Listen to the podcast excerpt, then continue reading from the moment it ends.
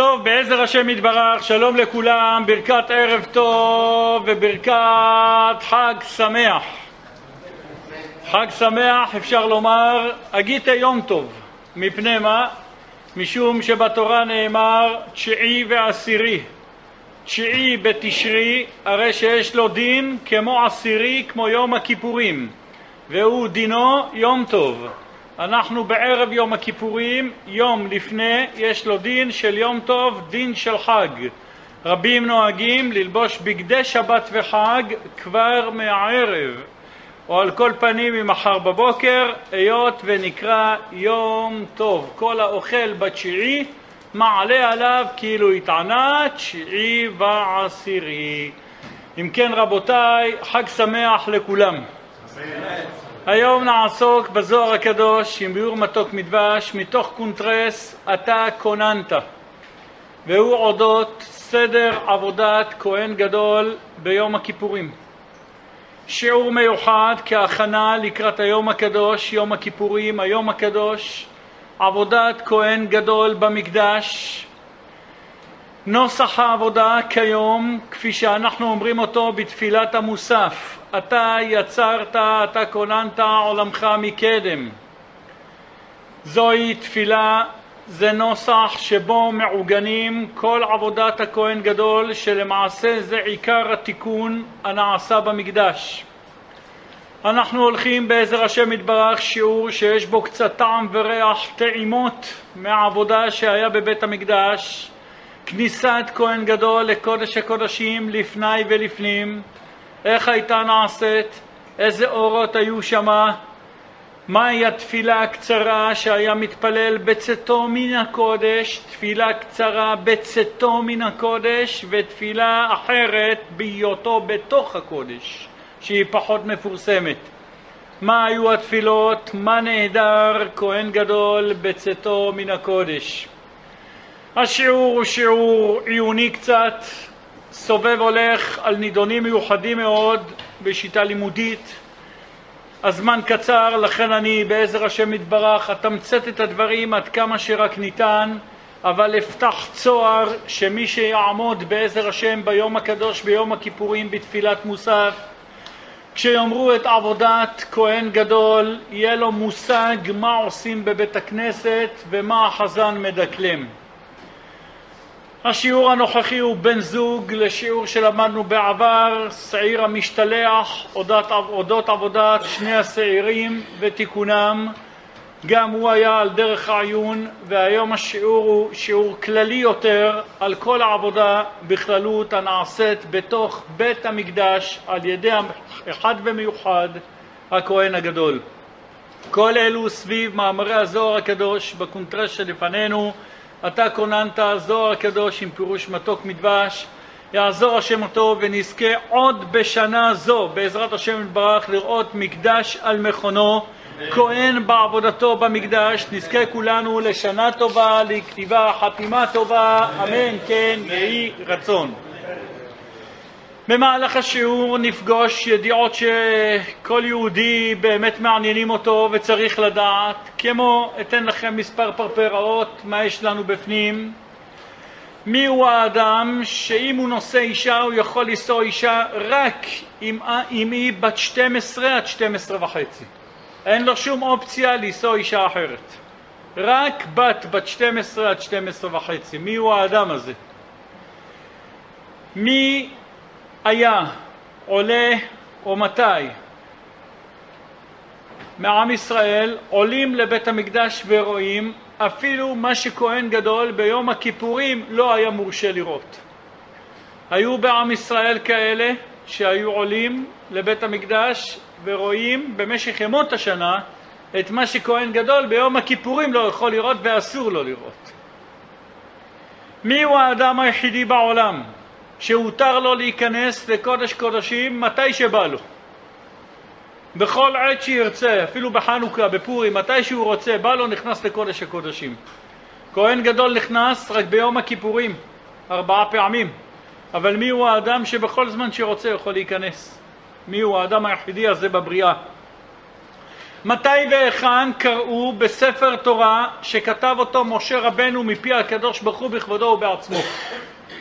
יש רק פעם אחת שהיו קוראים בספר תורה כזה המקורי. מתי היה הפעם הזאת? מתי והיכן הייתה תערוכת ותצוגת ספרי תורה? כל אדם שהיה לו ספר תורה מביא להראות איזה ספר תורה יפה יש לו מאשר של חברו כמה הוא פעם ואיזה ספר יותר יפה יש לו מתי זה היה הדבר הזה? מי הוא האדם היום בדורותינו שיכול לזכות למעלת כהן גדול ואפילו יותר גדול מכהן גדול? היום בדורות שלנו אפילו שאין לנו מקדש. מתי נפלו העופות מהשמיים? העופות מהשמיים מכל שהיו בני אדם מברכים. כאן היו אומרים ברכה, העופות שעוברים בשמיים מההדף של הברכה, מהקדושה של הברכה, בין הברכה, בין הענייה לברכה, לא החזיקו מעמד ונפלו. מתי? כמה פעמים אפשר להתקלח ביום? וכמה פעמים אפשר ומסוגל אדם להחליף בגדים ביום? יש אפטרנון, אפטר ערב, אפטר זה, אבל כמה פעמים אפשר להתקלח, כמה פעמים אפשר לרחוץ ידיים, כמה פעמים אפשר להתלבש. כל אלו רק טעימות מלמעלה מתוך השיעור שלפנינו היום, הנסוב, אודות היום הקדוש. רצוני לומר שכל מה שאומר לפניכם מלוקט מספרים רבים, יסודות בעם ישראל כאשר בראש ובראשונה זו מסכת יומא, אחד מהמסכתות, משישים מסכתות שלפנינו, נקראת בשם מסכת יומא, יומא היום. היום המיוחד, היום המיוחד בשנה הוא יום הכיפורים, שם נמצאים הרבה מן הדברים. אם זה משנה, אם זה תלמוד בבלי, תלמוד ירושלמי ונושאי כליהם, אם זה ספרי הראשונים או האחרונים, כמו ספרים מיוחדים שהתחברו בנושא, כמו ספר עבודת ישראל, כתב אותו אדם בשם רבי אברהם קמחי, היה מקובל גדול, ספר מיוחד מאוד, היה גר בעיר צפת, תלמיד רבי חיים אבו עלפיה, זכותו יגן עלינו ועל כל ישראל אמן, אמן. שהתחיל לכתוב את הספר הזה, עבודת ישראל, על ציון הרשב"י במירון בשנת תפ"ג. זכותו יגן עלינו. אם זה ספר אסיפת זקנים שבה נקבצו ספרים רבים בענייני יום הכיפורים כמו תשלום האבוד רעם, פירוש העבודה לרבנו יוסף נחמיאס, סדר העבודה מתורת העולה לרבנו הרמה, כפר לחיים רבי חיים פלאצ'י, שפעת רביבים רבי דוד פרדו, ספר עבודה תמה, ספר לבוש מלכות לרבי שלמה אבן גבירול, זבחי שלמים לרבנו הרמק הקדוש, עבודת המקדש לרבי רפאל מנידולה וכל אלו ספרים קדמונים שכל כולם התחברו רק על עבודת כהן גדול ביום הכיפורים. בדורות שלפנינו התחברו ספרים נוספים והם שהיו לי לעיניים כמו ספר מזהב ומפז שכתב אותו הרב פנחס זביחי השם ישלח לו רפואה שלמה במהרה אמן.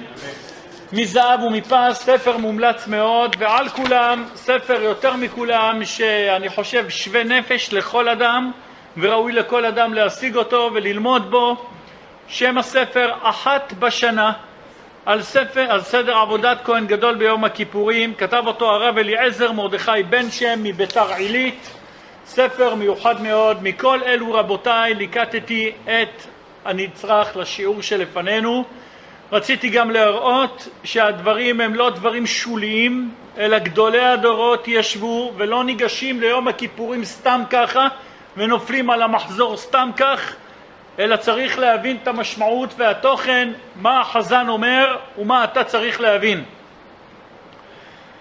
נחל בזה בעזר השם יתברך. יום הכיפורים הוא יום העשירי בחודש תשרי, יום שקבע אותו הקדוש ברוך הוא בכל שנה ושנה ליום של תשובה, סליחה וכפרה לעם ישראל.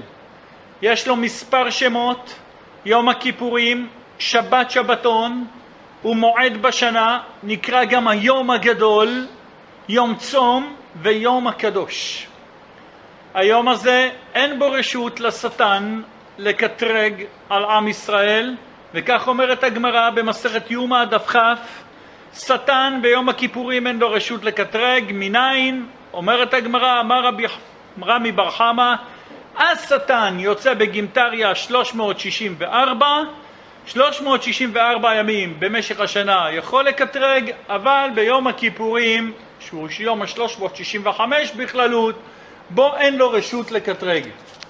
הרצון לומר זה לא שאין יצר הרע ולא שהיצר הרע מבוטל, הוא קיים, אלא על ידי העבודה שהייתה נעשית במקדש ועל ידי העבודה שלנו היום בבתי כנסיות, אנחנו מכניעים אותו ואין לו רשות לקטרג. אנחנו מעסיקים אותו בשעיר לעזאזל, אנחנו דוחים אותו עם עשן הקטורת, אנחנו עושים את שלנו, אז אין לו את הכוחות לקטרג, אבל זה לא שהוא לא קיים, משום שכל אלו שכן חוטאים, רחמנא ליצלן, ביום הכיפורים, זה מכוח השטן, זה לא מהיוזמה שלהם, כי הם לא עבדו להעמיד את הכוח נגד המסוגל יותר כנגד היום הזה. עמדנו לפני כעשרה ימים ביום ראש השנה, יום הדין. יום תחילת הדין של האדם, ממנו החלו עשרת ימי תשובה, ואכן היום האחרון, חלון ההזדמנות האחרון, זה יום הכיפורים, יום גמר הדין. איזו אישה תשלים את ההיריון שלה, מי תיפקד, מי ילד, מי יתעשר ומי ומי ומי. מי לא יצטרך לרופאים ולרפואות ואידך זיל גמור. כל אלו נכתבים בראש השנה והחותמת ניתנת עליהם ביום הכיפורים. ביום ראש השנה וביום הכיפורים נכתבים בני אדם לחיים הצדיקים ואילו הרשעים הפוך, בינונים תלויים ועומדים עד יום הכיפורים שבם נחתם דינם סופית לכאן או לכאן. זה בכללות מעלתו של יום ביום הכיפורים חייב כל אדם מישראל, כל גבר, כל ילד מגיל 13 וכל בת מגיל 12 חייבים להתענות. היום הזה אסור באכילה ושתייה, רחיצה, שיחה, נעילת הסנדל, תשמיש המיטה, אפילו אם אשתו טהורה אסור לגוע בה כדין נידה. יום שאסור בכל אלו החמישה, האוכל ושותה אוכל או שותה ביום הכיפורים במזיד, בעדים ובהתראה חייב מלכות. ללא עדים, ללא התראה, חייב כרת. בשוגג מביא קורבן חטאת. אם כן, אלו הדינים של יום כיפור, דין לא פשוט, דין כרת, אבל יותר מהכל, גם אם נניח את העונש מן הצד, אדם שיחק ביום המשפט שלו בחיים שלו. עושה את הטעות של החיים שלו ביום הזה, אם ביום הזה הוא לא מונח איפה שצריך להיות מונח, מי שיושב מול עיתון, מי שיושב מול אינטרנט, רחמנא ליצלן לא יהיה ולא יקום, מי שדוהר עם אופניים ביום הכיפורים, שיהיה לו ברור, הוא משחק עם החיים שלו במשך השנה ובמשך כל החיים. הכל זז לכאן ולכאן. כל אדם מישראל חייב לעשות תשובה ביום הכיפורים. מצוות התשובה הרי חרטה, וידוי וקבלה על העתיד, זהו חיוב. גם אם יש סבתא זקנה, בת 119, ושתהיה בריאה עד 120, והיא אפילו לא צמה, כי אסרו עליה לצום, והיא שוכבת במיטה ביום הכיפורים, אתה בתור נכד טוב שתבקר אצלה ותאמר לה סבתא אמרי חטאתי, עוויתי, פשעתי שתאמר איזשהו לשון וידוי. יום הכיפורים מכפר לשבים, לכן ראוי וצריך לומר וידוי שהוא ממרכיבי התשובה, חרטה וידוי וקבלה על העתיד. כאשר בית המקדש היה עומד על מכונו והיה שעיר המשתלח לעזאזל, היה כפרה לעם ישראל גם ללא תשובה. יום הכיפורים היה כוחו כל כך גדול שאפילו אם לא חזרו בתשובה, עיצומו של יום היה מכפר כי היה נופל להרהורי תשובה במילא על בני אדם, גם אם לא עשו כלום. היום כשאין לנו את השעיר המשתלח צריך ליזום את התשובה. ביום הזה אנחנו מתפללים חמש תפילות. ערבית, מחר בערב, פותחים אותה עם קל נדרה, שחרית, מוסף, מנחה ונעילה. ארבעה בעיצומו של יום, אחת בערב היום, חמש תפילות, אומרים בהם סליחות עם שלוש עשרה מידות של רחמים, עשרים ושש פעם, ויעבור השם על פניו, מערבית ועד נעילה, עשרים ושש פעם, ויעבור השם על פניו. עשרה וידויים על חטא, על חטא, חוזרים על זה במשך עשרה פעמים. בכל התפילות חייב אדם להתוודות על חטאיו, זהו ממצוות היום. מה טעמו של יום? כותב בספר החינוך, מחסדי האל על בריאותיו לקבוע להם יום אחד בשנה לכפרה על החטאים עם התשובה שישובו. למה זה חסד השם? שאילו יתקבצו עוונות הבריות שנה שנה תתמלא סאתם לסוף שנתיים או שלוש או יותר ויתחייב העולם כליה. על כן ראה בחוכמתו ברוך הוא לקיום העולם לקבוע יום אחד בשנה לכפרת חטאים לשווים ומתחילת בריאת העולם יעדו וקידשו לכך ואחר שיעדו האל ברוך הוא אותו היום לכפרה התקדש היום וקיבל כוח הזכות מאיתו יתעלה עד שהוא מסייע בכפרה וזהו אומרם זיכרונם לברכה בהרבה מקומות, יום הכיפורים מכפר. איך אומרים העולם? טוב שיש פסח, אחרת אוי ואבוי עם הערימות בבית. טוב שיש פסח, אפשר לעשות קצת סדר במטבח, בארון בגדים, פה ושם. להבדיל הרוחני, טוב שיש כיפור, אוי ואבוי מה היינו עושים אם היה מצטבר כל האבק הזה וכל החטאים עד שבסופו של דבר, אוי ואבוי, היה האדם מתמוטט מעוונותיו, מהעונש אשר היה ראוי שיחול עליו. ראה הקדוש ברוך הוא לטובתנו להתקין לנו את היום, אבל מנסיבה שהתחילה מאיתנו. כותב בספר אליהו רבה, כשהיו עם ישראל במדבר וסרחו במעשיהם, חזרו ועשו תשובה בסתר מיוזמתם. חטאו עם ישראל במדבר, חזרו ועשו תשובה בסתר, שנאמר, וראה כל עם את עמוד הענן עומד פתח האוהל, וקם כל עם והשתחוו איש פתח אוהלו.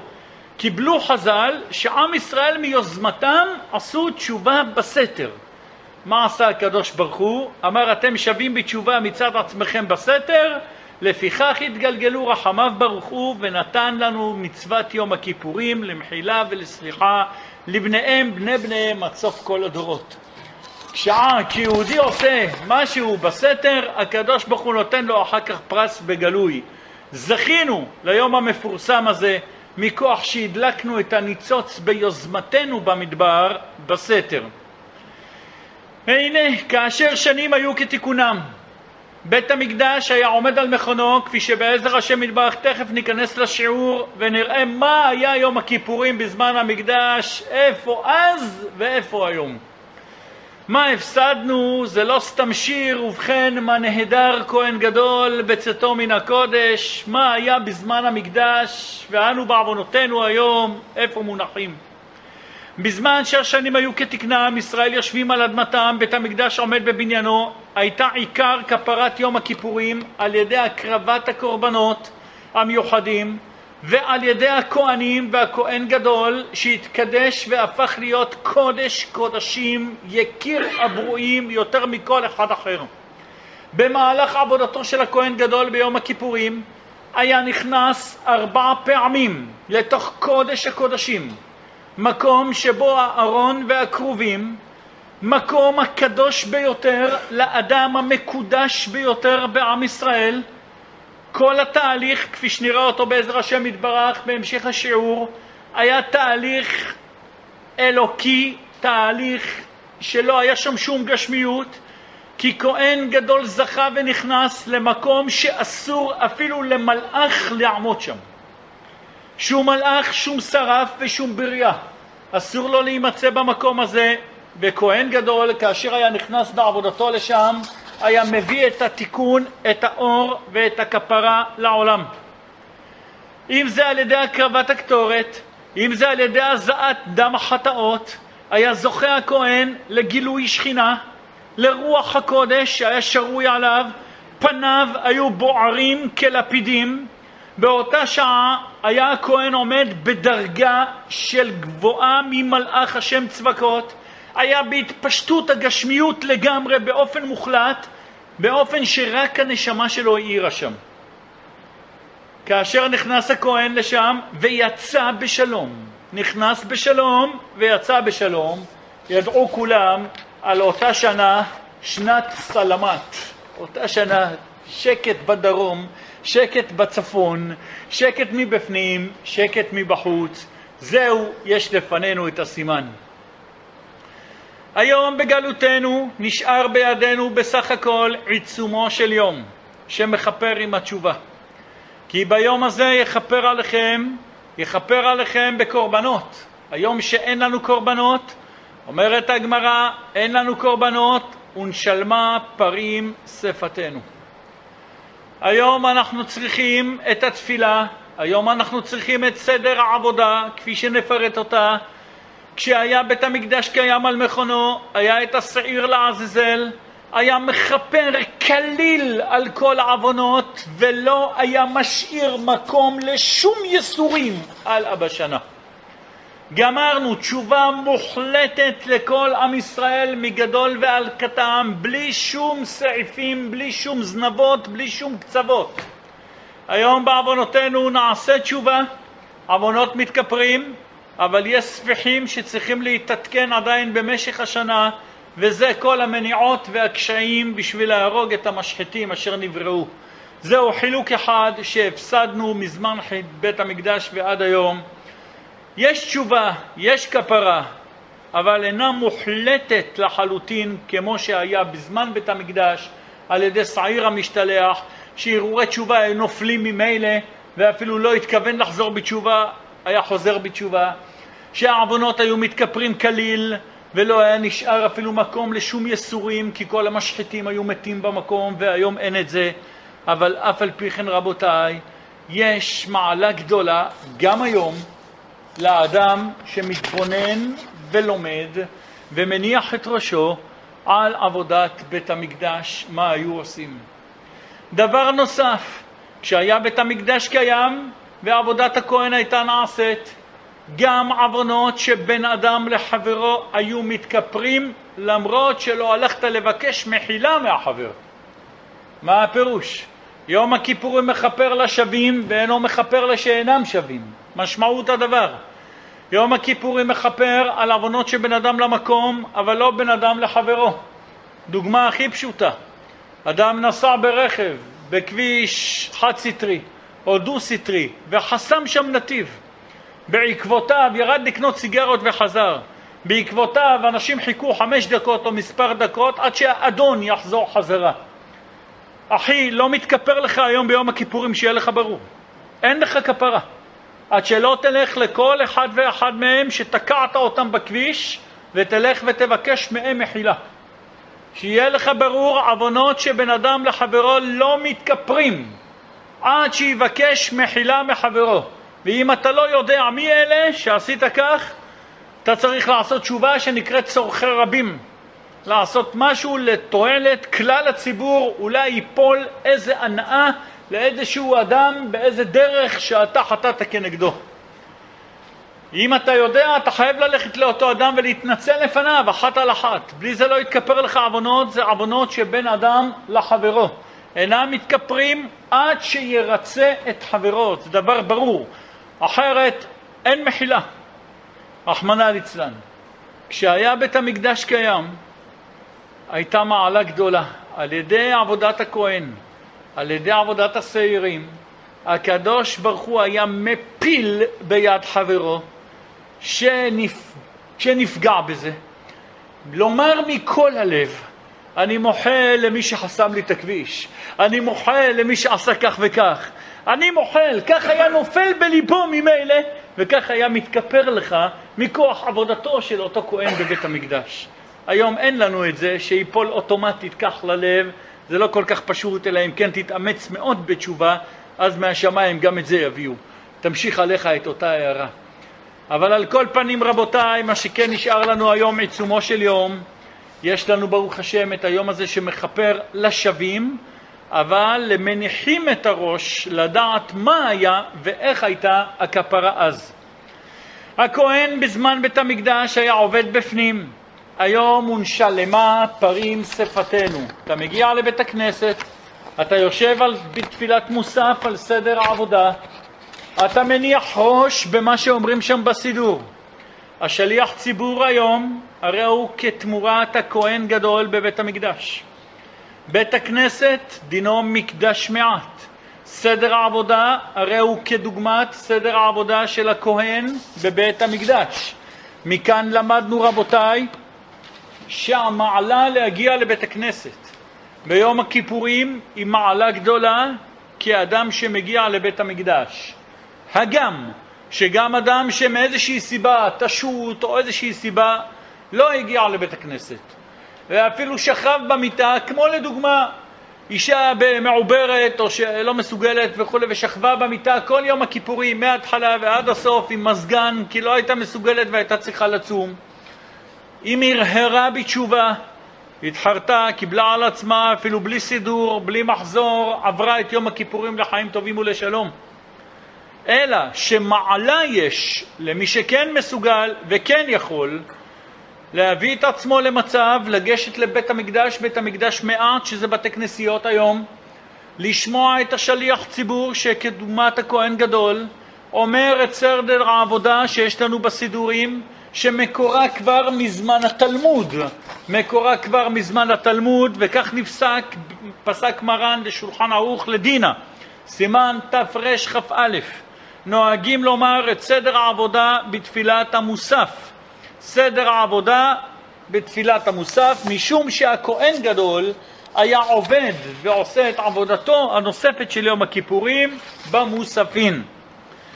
אתה כוננת זה הנוסח של הספרדים, שנתפס בתוך הסידורים, בתוך המחזורים, במוסף של יום הכיפורים.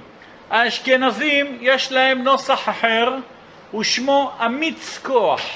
זה הנוסח שלהם. אנחנו הספרדים, אתה כוננת נוסח קדמון מאוד, סידור רב עמרם גאון, שם מובא הנוסח הזה שלנו הספרדים. רבנו הנודע ביהודה כותב, אנחנו מקובלים שמי שחיבר את זה זה יוסי בן יוסי, כהן גדול, בזמן בית המקדש השני. הוא חיבר את הנוסח, אתה כוננת את סדר העבודה של יום הכיפורים הנתפס במחזורים בתפילת מוסף של יום הכיפורים. גדולי עולם בכל הדורות נהגו לשבת עם תלמידיהם וללמוד ולעסוק ולהבין את סדר העבודה של יום הכיפורים. שולחן ערוך, סימן תרי"ט, שולחן גבוה, משנה ברורה, היו כאלה שמתחילים ללמוד את זה כבר בעשרת ימי תשובה, זה חומר רב מאוד. מה שאנחנו לומדים כאן זה רק ראשי פרקים לתת הטעמה לדבר. אבל צריך לדעת שהחומר הוא חומר מסועף, חומר רב מאוד. אתה בא לעשות תיקון, תיקון היום, עבודת הכהן, שהיום נעשית בבחינת האמירה בשפתיים. איפה? בבית הכנסת. מי העומד שמה? השליח ציבור, כדוגמת הכהן הגדול. לכן, רבנו הרמ"ק כותב, כשם שהיו מפרישים כהן גדול לפני יום הכיפורים ומחנכים אותו בעבודה, כך אנחנו וכל אדם ואדם מאיתנו מחויב היום לשבת, לעבור על המחזור. מה אתה הולך לומר? לא ניגשים למשפט, ליום הדין, ומתחילים לדפדף איפה ברכת המזון ולמה לא הדפיסו אותה שם. אלא מחזור של יום הכיפורים נועד בשביל שתבין, כך היה כהן גדול לפני ולפנים עושה בקודש ונשלמה פרים שפתנו. וכך כתב גם בספר מטה אפרים, רבים נהגו בעשרת ימי תשובה לשבת ולעסוק, להבין את עבודת יום הכיפורים, כשם שכהן גדול היו מפרישים אותו ולהבין, כך כל אדם ואדם מאיתנו. מכיוון שכן, והשליח ציבור הוא כדוגמת הכהן גדול, לכן דבר ברור ופשוט שלא ממנים כל תרנגול לשליח ציבור. אלא שליח ציבור הוא כדוגמת הכהן הגדול, לא אחד שעושה לך סלסלת וזה הכל, בשום פנים ואופן לא.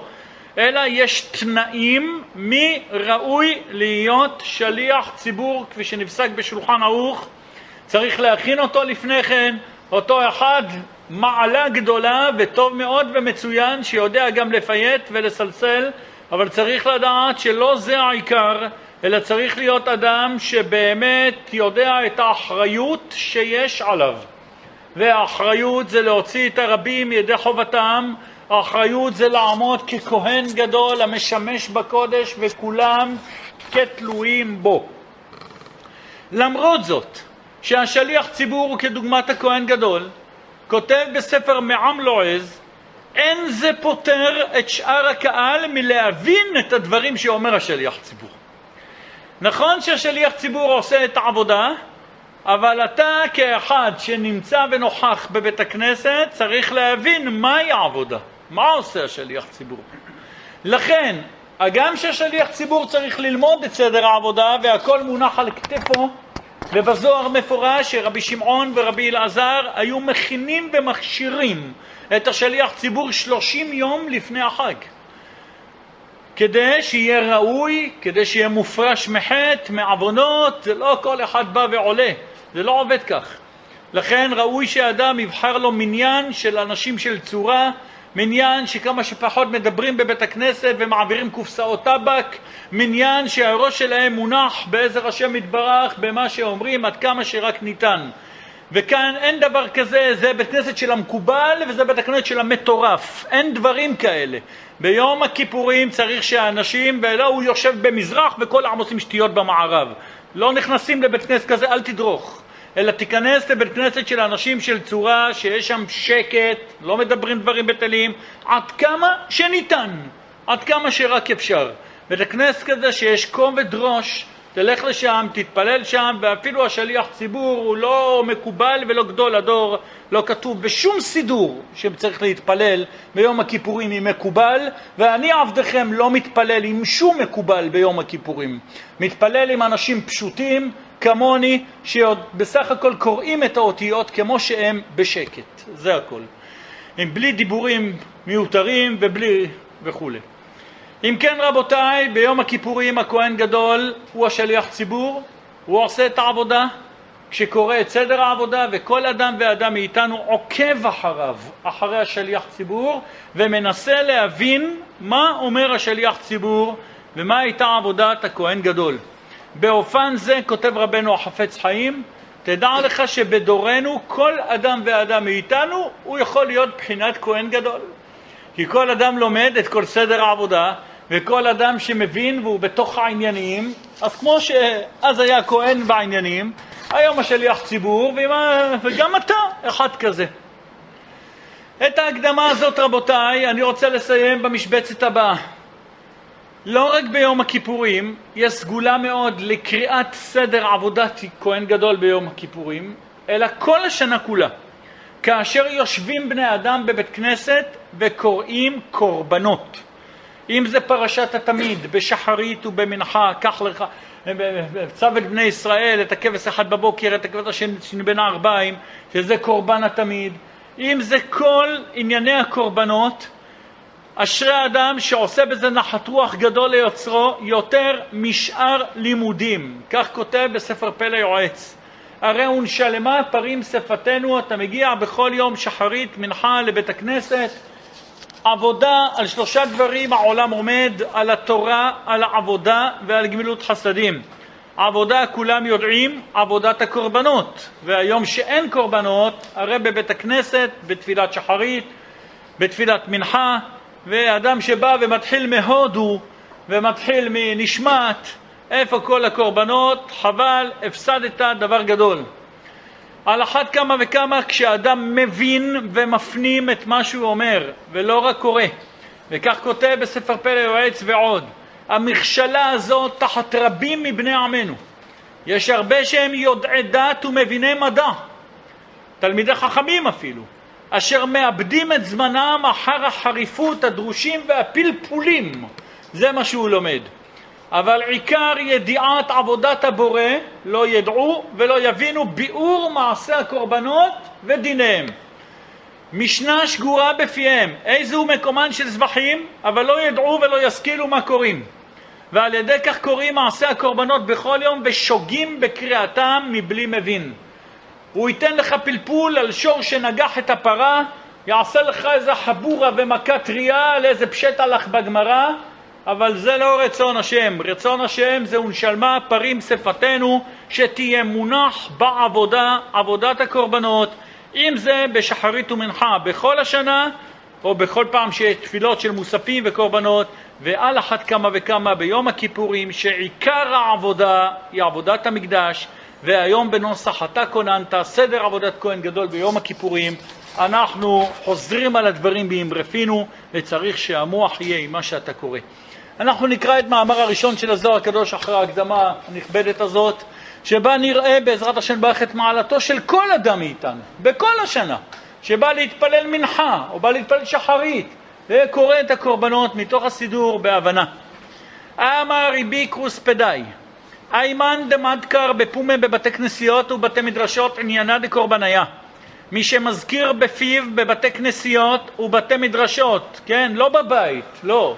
בבתי כנסיות, בתי מדרשות, זה מקדש מעט. ענייני הקורבנות. ותקרובתה ענייני המנחות. ויכוון בהו ויכוון בהם. ברית כרותה הוא, דהינון מלאכיה דמתקירין חווה להבשלה. נכרתה ברית על זה. שאותם המלאכים הממונים להזכיר עוונות האדם להרע לו, דלה יכלין למאבד לאילמה לטיבו, שלא יכולים לעשות לו רק, לא יכולים לעשות לו רע, רק טוב. ומן מוכח, מי מוכיח את זה? היי פרשתה יוכח זאת, הפרשה תוכיח. דכיוון דאמר והנה שלושה אנשים ניצבים עליו, היינו שלושה מלאכים הממונים להזכיר את עוונות האדם. מהו עליו? הלא לא עמדו עליו אלא אצלו, אלא לעיין בדיני, אלא עליו פירושו לעיין בדינו.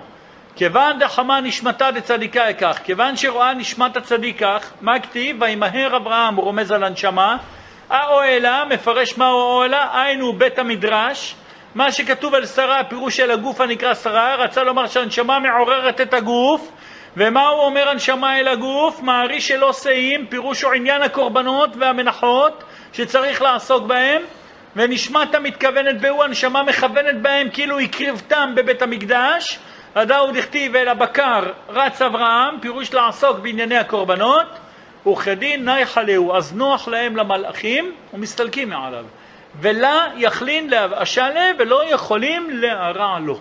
אם כן, ברית כרותה, שלא יכולים לקטרג, אלא ללמד עליך זכות. אתה יודע מה זה אדם מגיע למשפט? כל הקטגוריה עליו, כולם עליו, רחמנא ליצלן, ופתאום אלה שבאו לקטרג עליו, אלה לא יכולים להרע לו, ומדברים רק בשבחך. איך זה נעשה? על ידי אמירת הקורבנות כל השנה, ועל אחת כמה וכמה ביום הכיפורים. עכשיו נחזור לעניין שלנו. יום הכיפורים, כהן גדול, כל מלאכת היום הייתה נעשית על ידי הכהן גדול, ואתן קצת מושג מה זה העניין הזה שנקרא כהן גדול. כהן גדול היה מתמנה לתפקיד על ידי הסנהדרין הגדולה. הקדושה שלו הייתה על ידי שהיה לובש שמונה בגדי כהונה, והיו מושכים אותו בשמן המשחה. כהן גדול שעובד בעבודת יום הכיפורים חייב להיות נשוי אישה.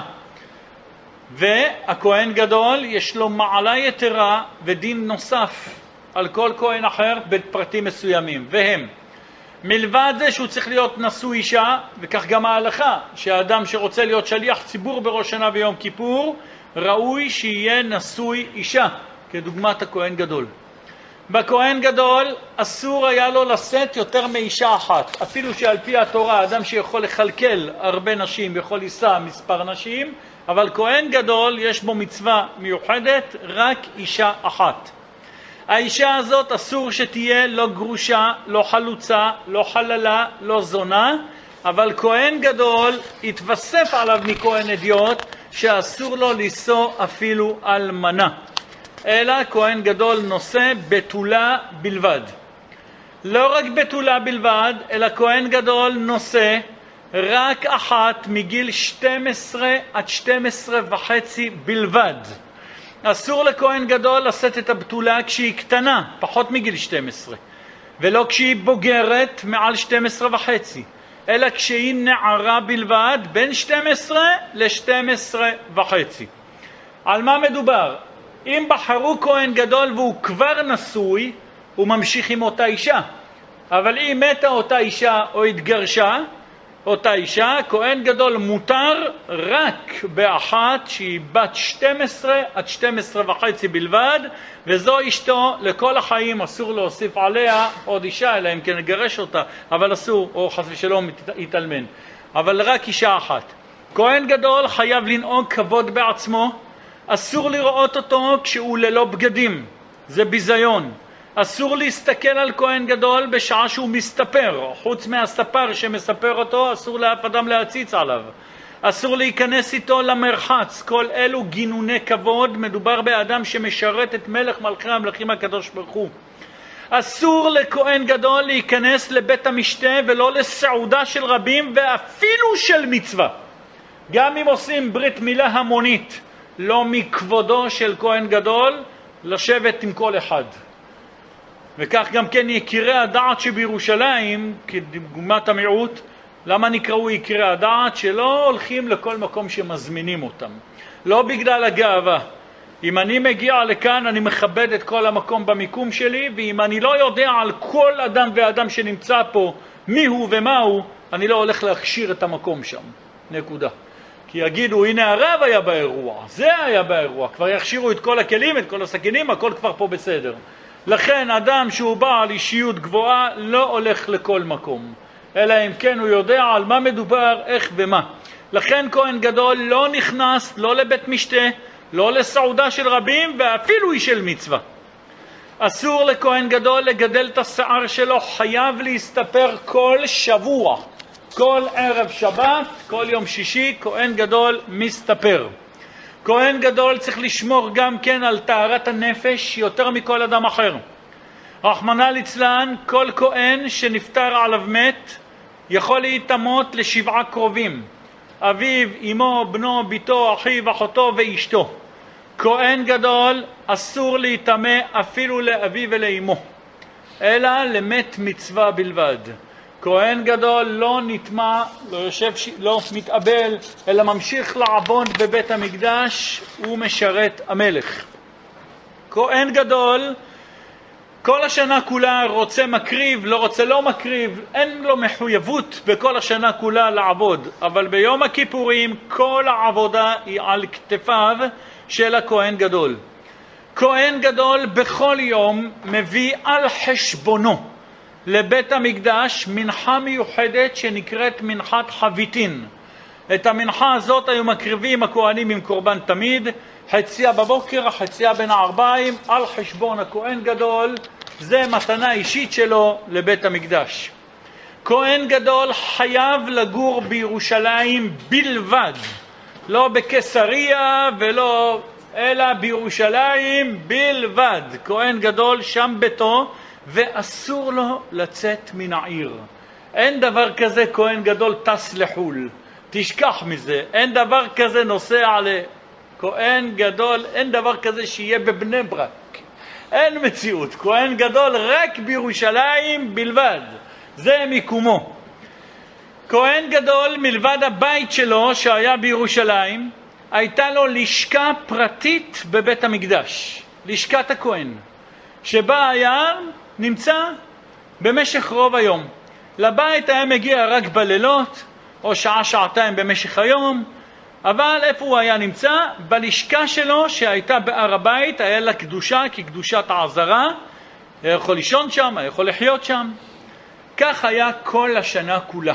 לשכת כהן גדול בהר הבית, חוץ מהבית שלו שהיה בירושלים, וכהן גדול אסור לו לצאת מירושלים לשום מקום. מה היה קורה עכשיו, רבותיי, ביום הכיפורים? איך היו מכינים אותו לקראת עבודת היום?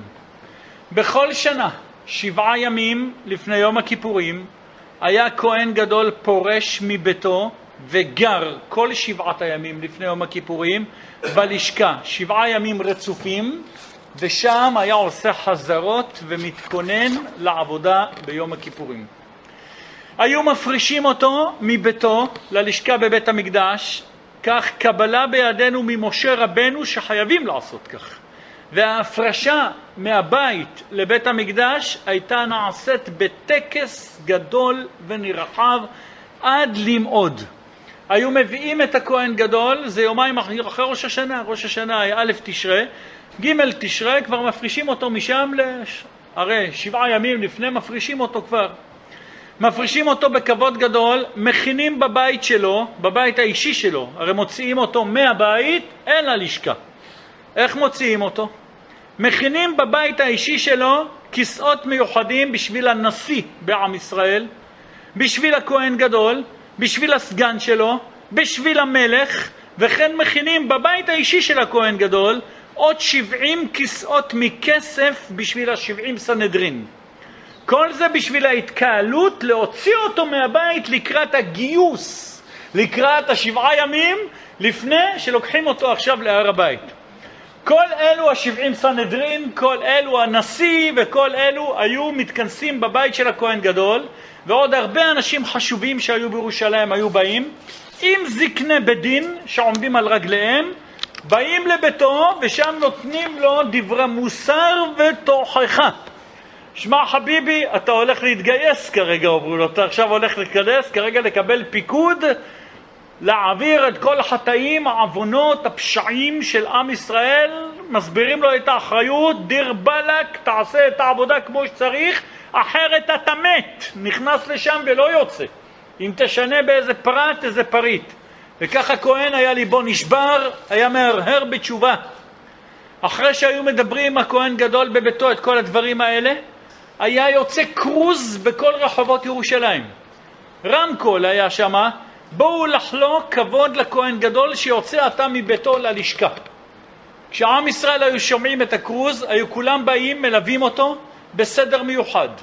בהתחלה היו אלו שהם מזרע מלכי ישראל, הולכים תחילה. אחריהם כל אלו שהם מזרע מלכי בית דוד. אחריהם היו הולכים כל בית לוי, 36 אלף איש.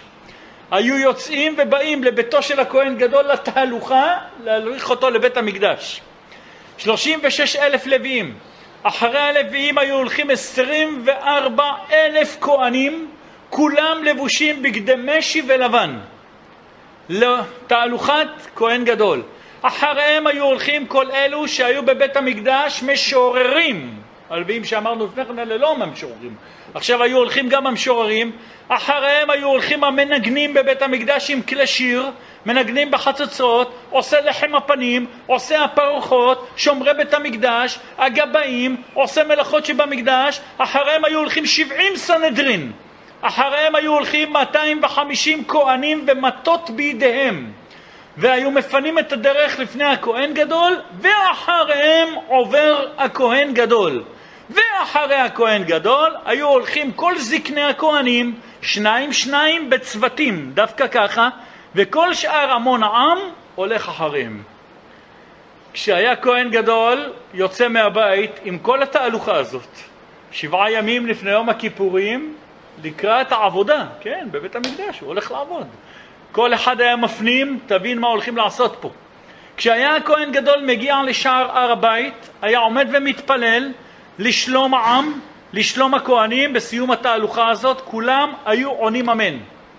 הברכה של הכהן גדול ועניית האמן של כל הקהל הזאת, א', נבין, זה לא אנושי שקול של אדם יישמע לכל אלו האלפים והמאות אלפים והמיליונים שבאו בכלל לשם. שלא על פי דרך הטבע, בלי רמקול ובלי כלום, קולו של הכהן גדול היה נשמע לכולם, היו העם כולם עונים אמן על זה שהוא היה מברך אותם, עד שכל העופות שהיו פורחים באוויר באותה שעה, היו נופלים מכוח אבל הפיות והעד שהיה נשמע. מברכתו של כהן גדול, שבעה ימים כל זה, לפני שבכלל יום הכיפורים. זה רק להוביל אותו אל בית המקדש, אל הלשכה שלו שם. כמובן שלקראת יום הכיפורים היו עם רב מעם ישראל באים מכל סביבות הארץ והעולם כדי לחזות בעבודתו של האיש המיוחד שהולך לגלח להם את כל הצרות, את כל העוונות, את כל החטאים ואת כל הפשעים. ראיית העבודה בבית המקדש היא מצווה משום ברוב עם אדרת מלך כך כותב רבנו התפארת ישראל, ולמגן אברהם כותב שביום הכיפורים באו לבית המקדש כל ישראל. כל ישראל עולים לירושלים ביום כיפור לראות את עבודת הכהן גדול, זה לא סליחות בכותל, זה לא זה, אלא כל ישראל באים לשם בזמן הזה. עכשיו, מה היה כל הסיפור פה? א', להכין את העם, תבינו רבותיי, יש פה אירוע לא פשוט. ב', כדי שתחול על הכהן גדול אימה, קודם יום הכיפורים, ציוותה התורה להפריש אותו מביתו שבעה ימים קודם, בימים האלה היה דר בלשכה בבית המקדש, בימים האלה כהן גדול פרוש מאשתו ומשאר בני אדם, ומה שהיה עושה, היה לומד ומשנן את סדר עבודת היום, עושה חזרות. גם אם הוא שמונים שנה כבר כהן גדול, כל שנה אותו סיפור. עושה חזרות עם דיינים מהסנהדרין הגדולה. בכל יום היה נכנס ללשכת בית אבטינס, ושם לומד את העבודות המיוחדות, חפינת הקטורת ועוד ועוד. שבעה ימים לפני יום הכיפורים. ביום השלישי להפרשה, וכן ביום השביעי להפרשה, שזה ערב יום הכיפורים, היו מזים על הכהן גדול מאפר פרה אדומה, שמא נטמע למת ולא נודע לו. אולי בטעות, והוא לא יודע, לכן היו מזים עליו מאפר פרה אדומה בשלישי ובשביעי מאלו הימים. בערב יום הכיפורים בבוקר, כמו בעזר השם מחר בבוקר, ויכול להיות עוד השנה, בעזר השם הקדוש ברוך הוא יכול לעשות הכל. בערב יום הכיפורים בבוקר היו מעמידים את הכהן גדול בשער המזרחי, שער ניקנור, מעבירים לפניו את כל הפרים, האלים, הכבשים, מה הוא צריך להקריב. כהן גדול היה מתבונן בבהמות העוברות לפניו, נותן אל ליבו מה הוא צריך לעשות, מה זה קורבן השעיר, את מי הוא לוקח ימינה, מה הוא עושה שמאלה, מה לפני מה. בערב יום הכיפורים בבוקר היו נותנים לכהן גדול לאכול מאכלים משלשלים כדי שהגוף שלו יתנקה מכל מה שיש בפנים וביום הכיפורים לא יצטרך לברך אשר יצר. ביום הכיפורים לא יצטרך, לכן נותנים לו בערב יום הכיפורים לאכול דברים המשלשלים, לשון הגמרא מסכת יומא דף י"ח רבי יהודה בן הכוסה אומר, מאכילים אותו סלטות, ביצים כדי למסמסו, לשלשל אותו, כדוגמת חוקן טבעי, כדי שינקה כל מה שיש לו, וביום הכיפורים ילך על בטן ריקה. זה לא שכהן גדול היה אוכל מערב כיפור ונכנס עם קרס ככה בפנים, אלא, וכל כמה דקות נכנס לשירותים.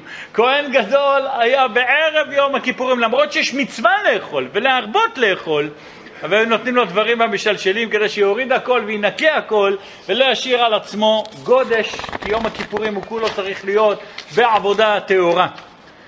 קודם יום הכיפורים, וזה עוד עניין בפני עצמו שחשוב לנו לדעת, היו מכינים לכהן גדול שמונה בגדי כהונה, מה שנקרא בגדי זהב נוספים, לפי המידות שלו.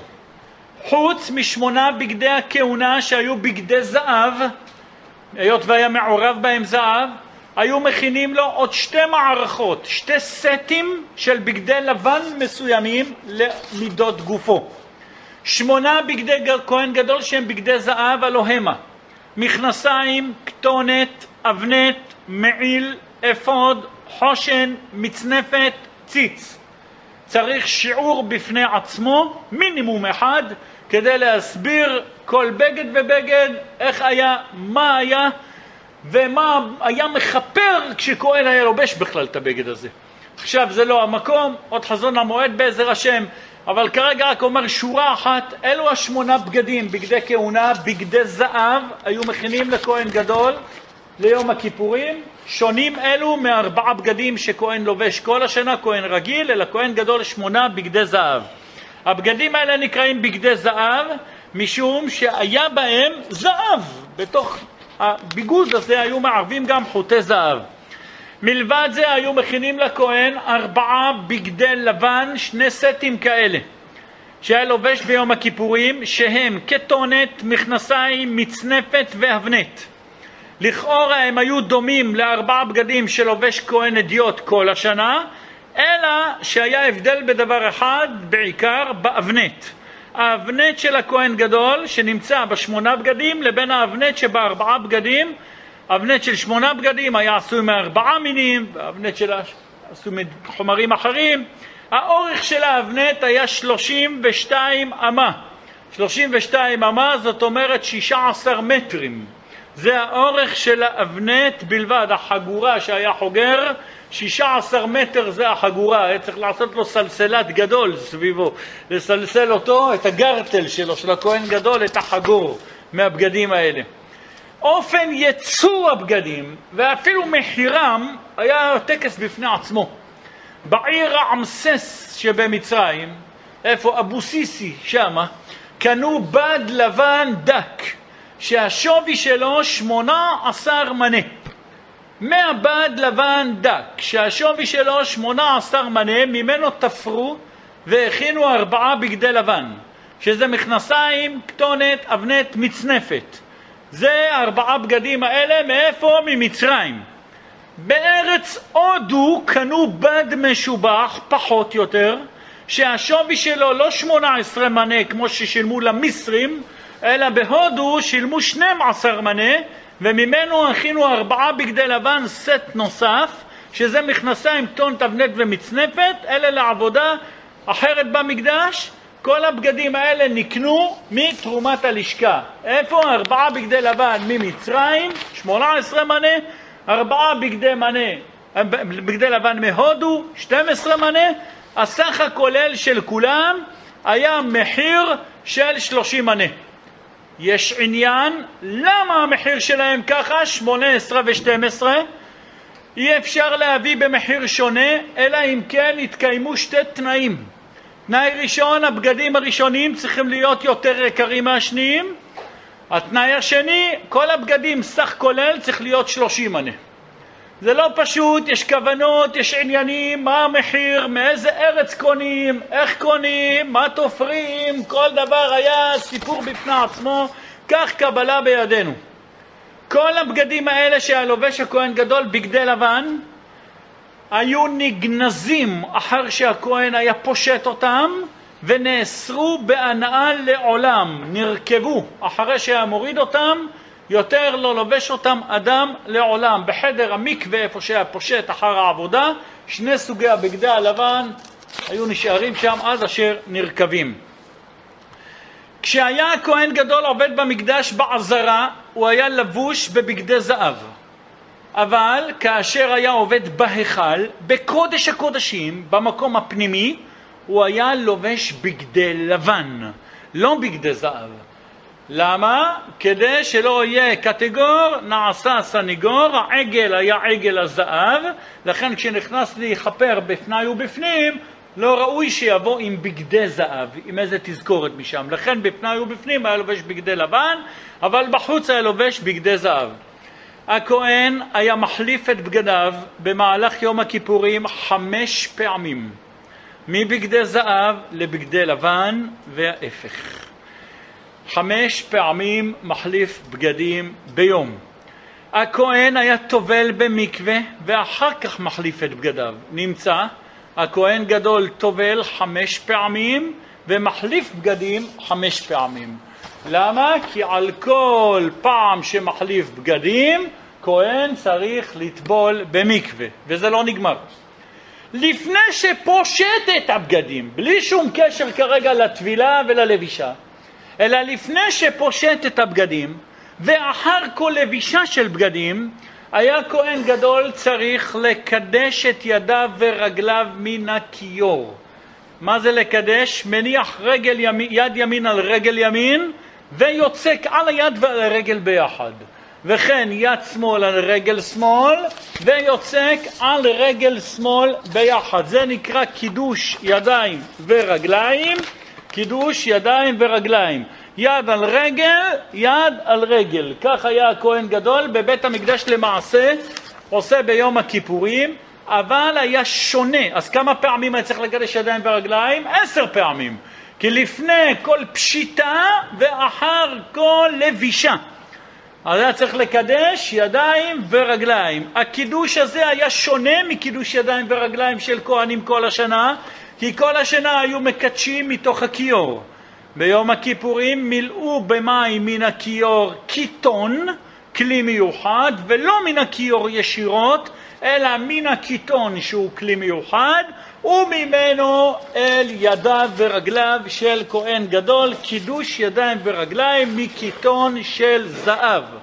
נמצאנו למדים רבותיי, חמש פעמים מחליף בגדים, חמש בגדי לבן בזהב, זהב לבן, וחמש פעמים טובל במקווה, ועשר פעמים מקדש ידיים ורגליים. מתי? ביום הכיפורים אנחנו מדברים מעלות השחר, זה העבודה, ועד סיום היום. זה לא מתחיל לילה קודם, העבודה במקדש, אלא מהבוקר ועד הערב. יום הכיפורים מתייחד בעבודת בית המקדש משאר ימות השנה, מלבד הקורבנות של תמיד ועבודות הנוהגות, מלבד קורבנות המוסף, היה עבודות נוספות מיוחדות ביום הכיפורים, מלבד תמידים כסדרם, מלבד מוספים כהלכתם, ביום הכיפורים היו קורבנות נוספים. כל עבודות היום של יום הכיפורים נעשים על ידי הכהן הגדול. מתי? ביום הכיפורים בלבד, כאשר אחת המתנות הגדולות ביותר שהיה, שהיה כהן גדול יכול להיכנס פעם בשנה לקודש הקודשים ארבע פעמים ביום הכיפורים. נכנס לקודש הקודשים ויוצא.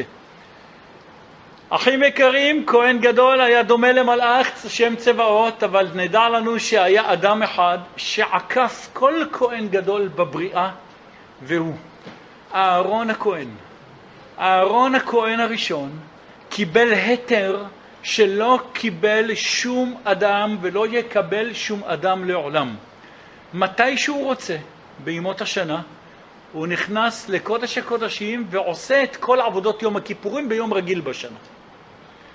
אם הוא מחליט, לדוגמה בט"ו בשבט, לעשות את עבודות יום הכיפורים מאיזושהי סיבה, יכול כהן גדול לעשות את קורבנות היום, כן, היה יכול לעשות פר לחטא, היה יכול לעשות אי לעולה וכולי, היה יכול לעשות קטורת, היה יכול הכהן גדול, כן, הקורבנות היום, פר לחטאת, אי לעולה, אי לעולה, שני שעירי עזים, קטורת בקודש הקודשים, היה יכול כהן גדול שהוא אהרון הכהן בלבד לעשות באיזה זמן בשנה שהיה רוצה.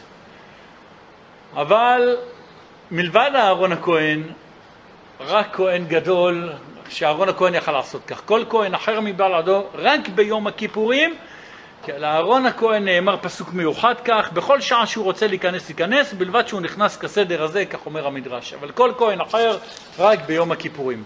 אחר שראינו רבותיי את ההקדמה הזאת, שהיא הקדמה כללית, לפני שניכנס להקדמה הפרטית יותר, נקרא עכשיו בזוהר הקדוש א' כל מעלת היום, ב' במעלת הכהן כשנכנס לסדר העבודה.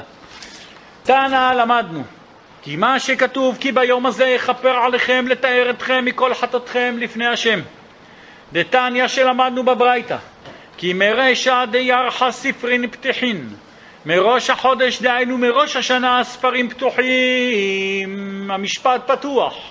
ודייני דיינין הדיינים שבכל העולמות דנים את הדינים של הבינונים ששבו בתשובה בימים שבין ראש, בראש שנה ליום הכיפורים.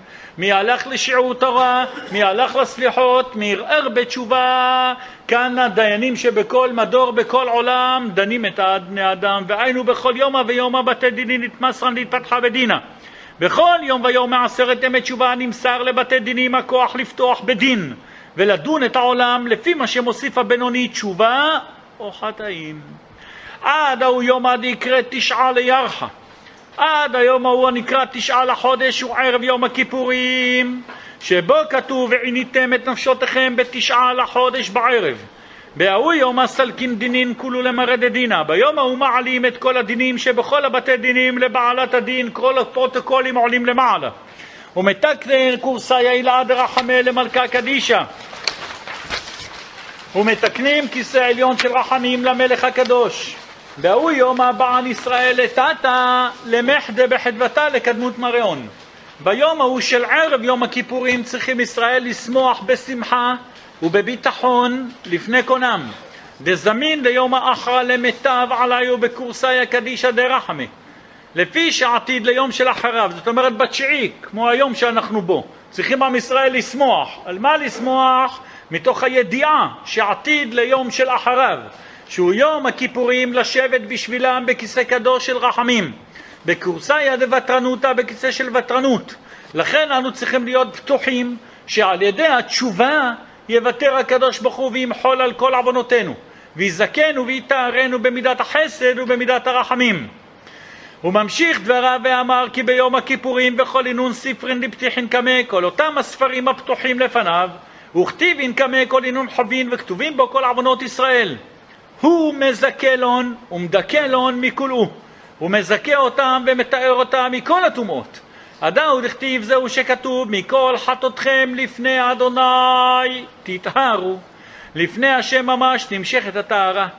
ואמר עוד כי אינון דאמרין קרא אותם הכהנים והעם, איך אנחנו אומרים בסדר העבודה, והכהנים והעם בשעה, העם העומדים בעזרה. אם היו רוצים לומר עם הכהן גדול את הפסוק כי ביום הזה יכפר עליכם עד אחא אמרין ולא יתיר, עד מילה תתארו היו אומרים ולא יותר. כי ולית רשותא לאחרא דלמה תתארו, אלא כהנא רבה דפלח פולחנה. אין רשות לאיש אחר שיאמר את מילה תתהרו, אלא הכהן גדול לבדו העובד את העבודה, הוא היה מסיים את הפסוק ואומר תתארו. וקשר שמע קדישא בפומה. היה מקשר ומייחד את השם הקדוש המפורש בפיו, כמו שאנחנו אומרים, וכשהיו שומעים את השם היוצא מפי כהן גדול, היו קורעים ונופלים, משתחווים ואומרים, מה היו שומעים? את השם המפורש. וחד הווה התקשר ומתברך בפומה, כשהיה נקשר השם הקדוש ומתברך בפיו. אז ההוא קלה נחית ובטש בהקול הרוחני העליון.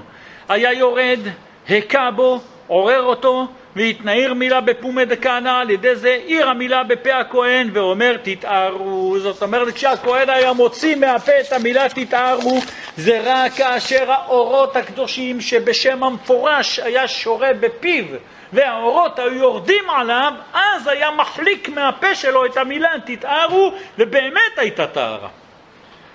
זוהי משמעות המילים של תתארו. אכן רבותיי, עכשיו בואו ונסביר מה הלך בתחילת היום בעבודה שם. אחר כך נראה את זה במרוצה ראשי פרקים בזוהר, בעזר השם. מגיע ליל יום הכיפורים, ליל יום הכיפורים. כהן גדול, אסור לו לישון כל הלילה של יום הכיפורים. למה אסור לו? שמא יראה קרי. לכן, במשך הלילה היה יושב הכהן גדול, רוצה או לא רוצה, לא שואלים אותו. אלא היה יושב ער כל הלילה ועוסק בתורה. בלשכה היו כהנים בחורים שנקראים בשם פרחי כהונה, פרחי על שם שהזקן היה מבצבץ כמו פרח ויוצא בהם, היו נקראים פרחי כהונה, בחורים צעירים ששמרו על הכהן גדול שלא יירדם. הכהן גדול לא היה לבוש במשך הלילה בבגדי כהולה, אלא בבגדי חול, חלוק לבן לכבוד היום.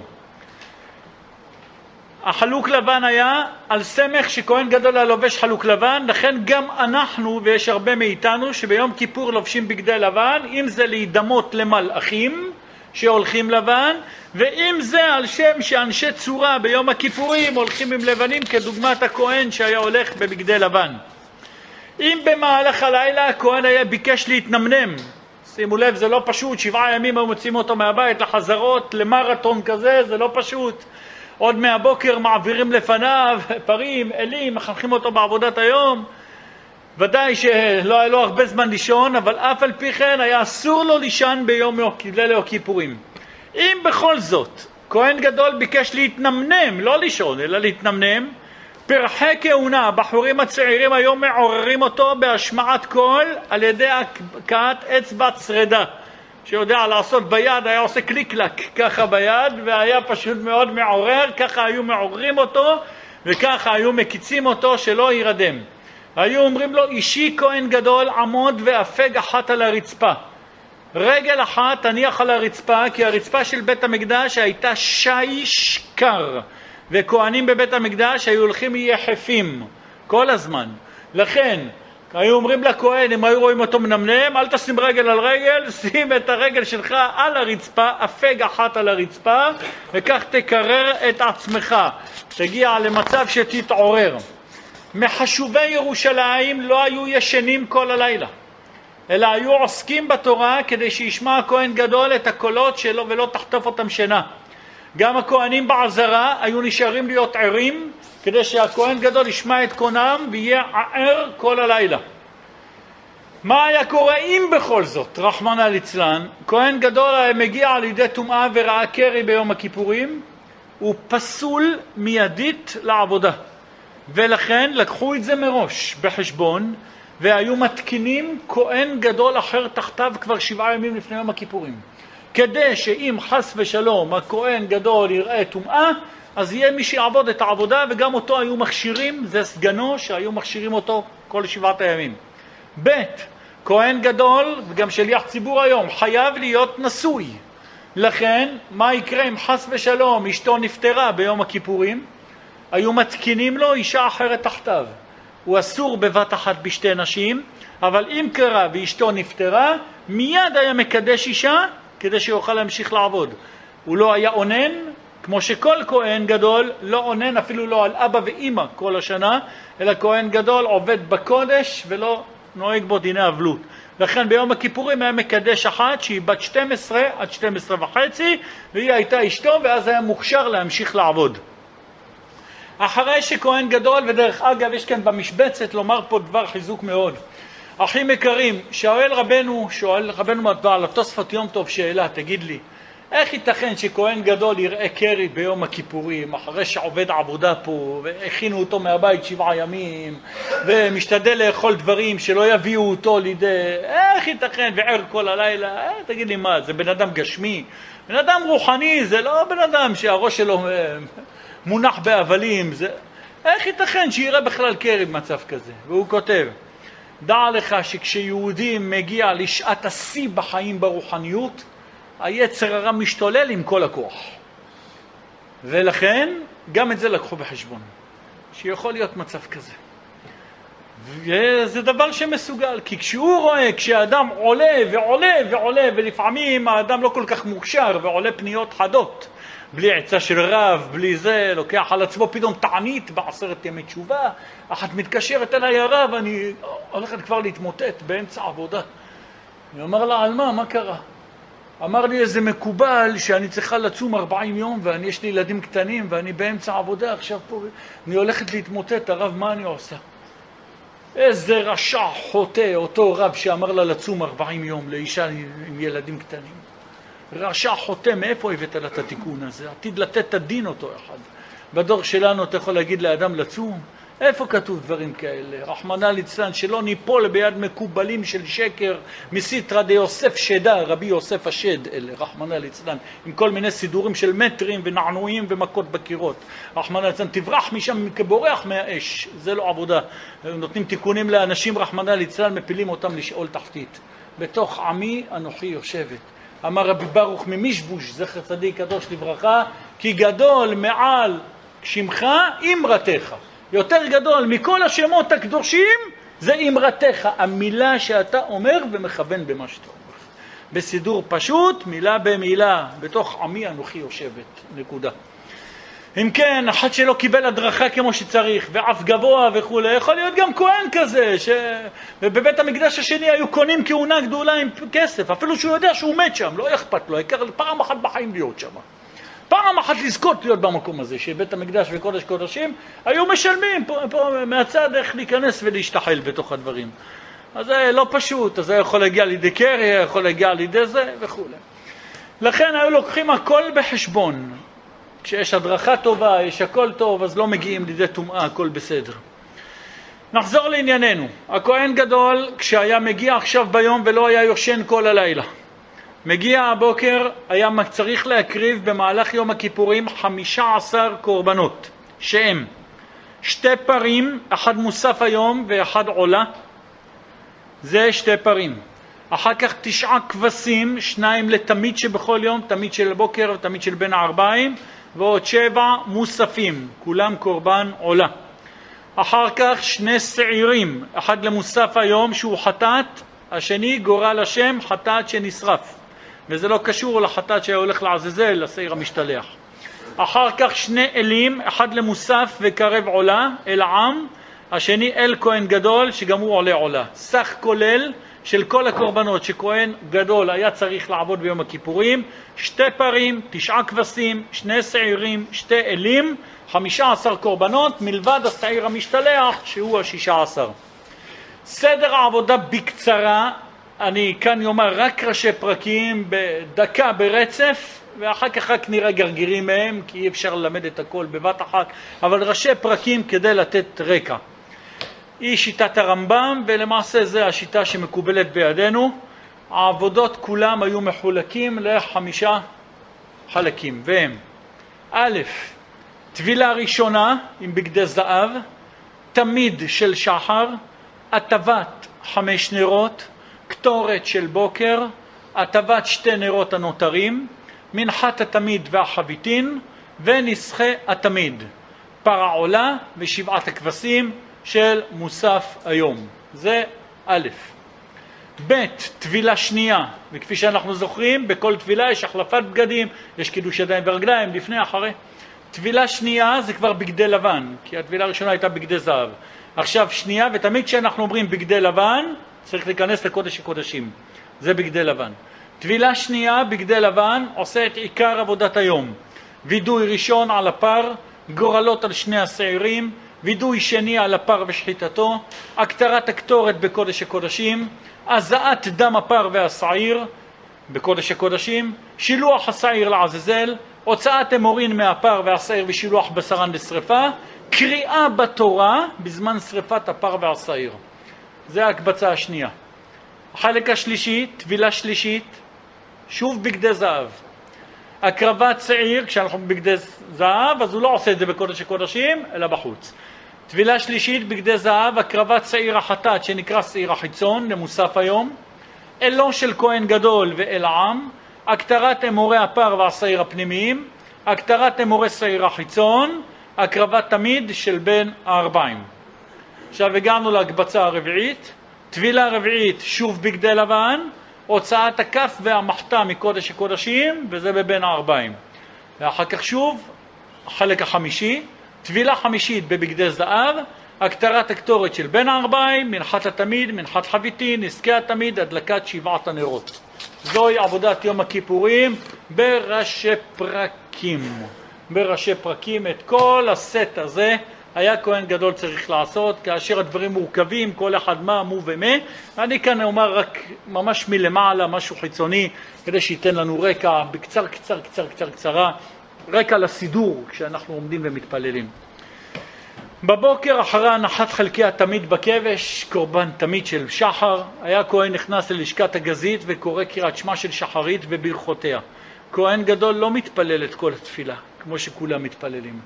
כהן גדול היה מתפלל תפילה מקוצרת בסדר אחר, מכיוון שחובת היום הייתה עליו עבודות היום.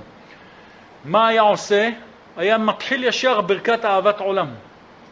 אהבת עולם אהבתנו, עשרת הדיברות, קריאת שמע, ברכת אמת ויציב עד גאל ישראל, שלוש ברכות מתוך תפילת שמונה עשרה, ברכת העבודה, רצה השם וכולי, ברכת כהנים בלי ברכת, בלי נשיאת כפיים. ברכת כהנים, אלוקינו ואלוקי אבותינו, ברכנו בברכה המשולשת הכתובה, יברכך וכולי, בלי נשיאת כפיים. תכף נראה מתי הייתה נשיאת כפיים. אחר כך ברכת שים שלום, טובה וברכה, ומכאן היה כהן גדול עובר להקטיר קטורת במזבח הפנימי. זה הייתה סדר התפילה של הכהן גדול. מתי הייתה ברכת כהנים? עם נשיאת כפיים? זה כשירד הכהן גדול מהמזבח, עלה למדרגות האולם והצטרף אל שני הכהנים שעומדים שם, ובסך הכל בבית המקדש הייתה ברכת כהנים שלושה כהנים. שניים שכהן מצטרף אליהם, לא היה ברכת כהנים המונית ולא ברכת כהנים בכותל. היה בסך הכל בית המקדש, קודם כל כהן גדול היה אומר אלוקים אלוקי אבותינו ברכן ברכה משולשת בסדר התפילה, ושם לא הייתה נשיאת כפיים. לאחר זמן היה הכהן גדול מצטרף, כשירד אחר כך מהמזבח, אז עלה במדרגות והמתין לו כהן אחד מימין, כהן אחד משמאל, הצטרפו אל שניהם ובירך אז את ברכת כהנים, כמו שמברכים כולם ברכת כהנים. העבודה של תמיד של שחר הייתה אורכת בערך שלוש שעות וחצי, שלמעשה בית המקדש בשמונה בבוקר זה היה שהיו גומרים את עבודת תמיד של שחר עד המוסף. אז גם אם היום יש באיזה בית כנסת שמתפללים בנץ ובשמונה בבוקר סיימו את שחרית וכולי עד מוסף, זה בסדר גמור. ככה היה גם כהן גדול בבית המקדש, שבשמונה בבוקר היה מסיים את העבודה של תמיד של שחר. אחד מהעבודות המורכבות והמיוחדות ביותר ביום הכיפורים זה קודש קודשים. הרי העולם כולו מצומצם בקדושות ונפרט פנימה, פנימה, פנימה. אם זה כל העולם כולו בכללות, אחר כך ארץ ישראל, אחר כך ירושלים, בתוך ירושלים יש ויש ויש ויש. המקום הפנימי ביותר, מעל אבן השתיה. מעל המקום הזה, זה המקום שנקרא קודש קודשים. אסור מן התורה לשום נברא בעולם להימצא בכל שטח, לא רק הקודש קודשים, אלא בכל שטח ההיכל ואפילו באולם. כשהכהן גדול היה נכנס להקטיר את הקטורת בקודש הקודשים, כולם היו צריכים להתפנות, גם מההיכל וגם מהאולם. גם כשסיים הכהן גדול את ההקטרה, כל עוד הוא לא יצא מקודש הקודשים, היה אסור לשום אדם להיכנס לאולם ולהיכל. הפסוק אומר, וכל אדם לא יהיה באוהל מועד, בבואו כהן גדול לקודש הקודשים לכפר בקודש. כשכהן גדול בקודש הקודשים, בכל השטח של אוהל מועד אסור להימצא שם וכל אדם. בתלמוד ירושלמי כתוב, אפילו אותם שכתוב בהם ודמות פניהם פני אדם שהם המלאכים, אסור להם להימצא במתחם אוהל מועד במתחם המקדש, בשעה שכהן גדול נכנס לפני ולפנים אל קודש הקודשים. פשוט שהיו הרבה סקרנים וכל אחד רצה לדעת מה הולך שמה, אבל היה אסור להיכנס. היו גם, היה פעם איזה קומבינטור אחד גם כן שחיפש דרכים וחפר מנהרה. איך לבוא ולראות את מה שעושה כהן גדול מבפנים. חפר מנהרה לתוך המקדש תחת הקרקע, לראות את עבודת הכהן גדול, הרגישו הכהנים בזה שחופר את המנהרה, תפסו אותו והרגו אותו. אסור לחפור מנהרות מתחת ולבוא, פה זה לא עזה, כן, שם, כן. כבר מאז, יש אומרים שהיה מכשף, יש אומרים בית הפרווה וכולי, לא אכנס כרגע, אבל על כל פנים אסור באיסור להיכנס לשם, למקום. כהן גדול כשנכנס לקודש הקודשים, לא ברור שהוא יוצא משם. רק אם הוא צדיק וליבו ופיו שווים, והוא ראוי ללכת, לעלות, להיכנס, לכפר על עצמו, על בני ביתו, על כל אחיו הכהנים ועל כל עמו, אז היה נכנס לשלום ויוצא בשלום.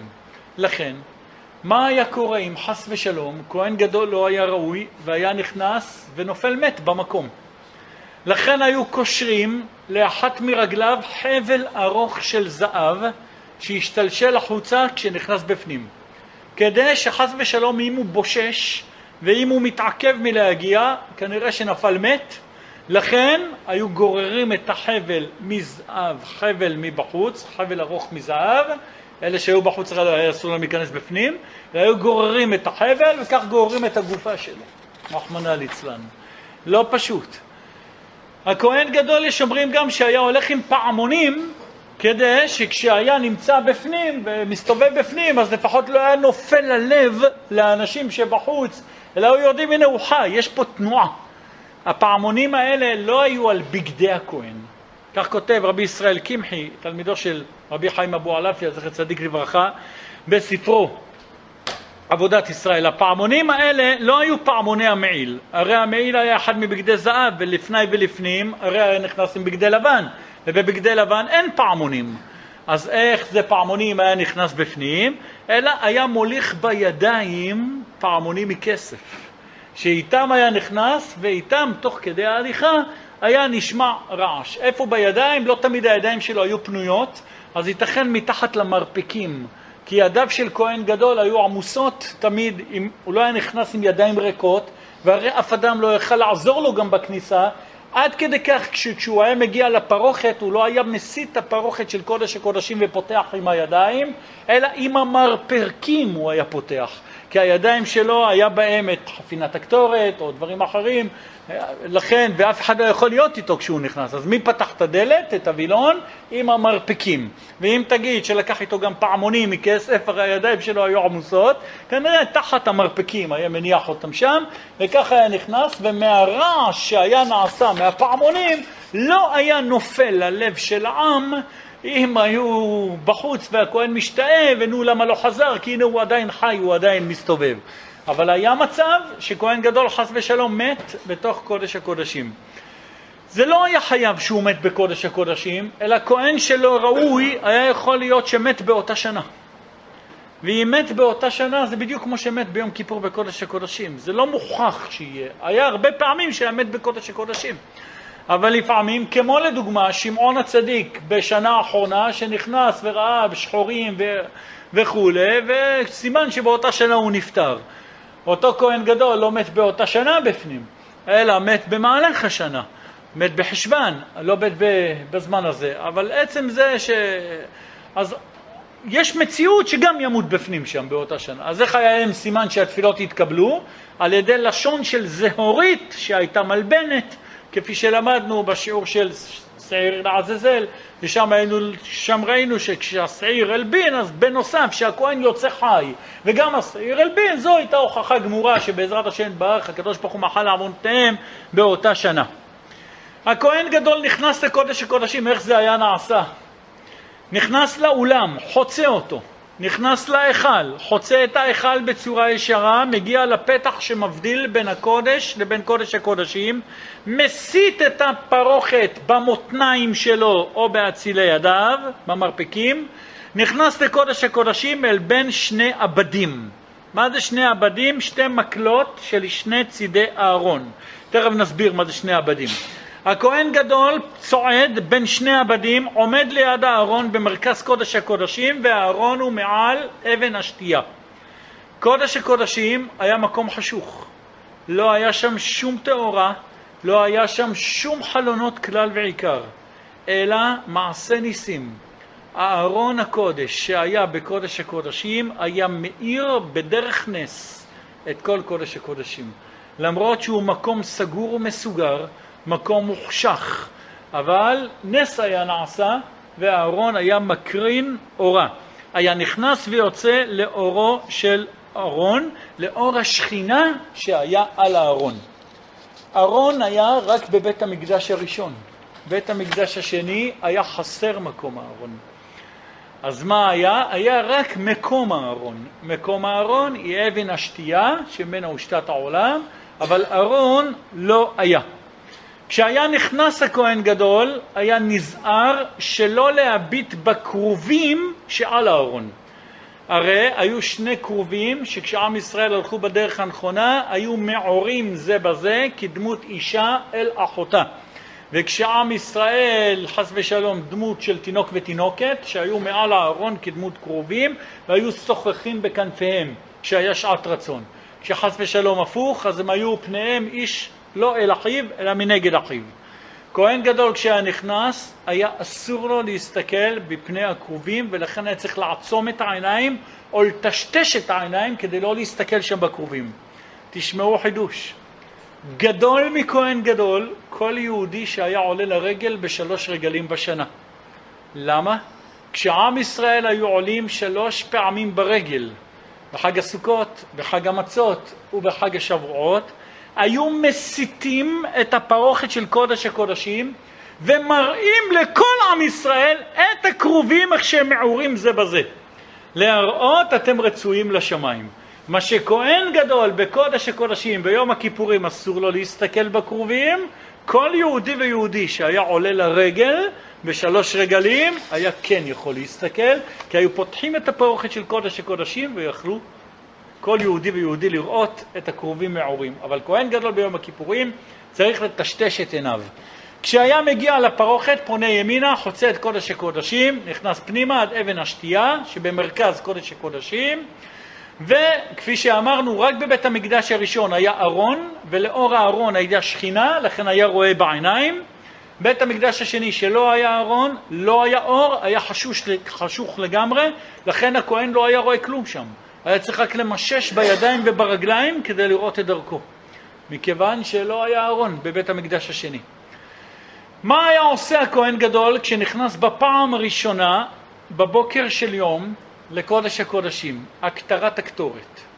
בכל השנה הקטורת לא הייתה מוקטרת בקודש הקודשים, אבל ביום הכיפורים כהן גדול היה נכנס לקודש הקודשים, מניח שם את המחתה של הגחלים על אבן השתייה, בין שתי בדי הארון, בבית המקדש זה היה על קטע האבן שבולט מהארון, בית המקדש השני הניח את המחתה באותו מקום כי היה משהו שעודף מהארון, היה כמין משהו שיוצא, פין שיוצא, זה היה בדי הארון מימין ומשמאל, עליהם היה הכהן מניח את המחתה של הקטורת.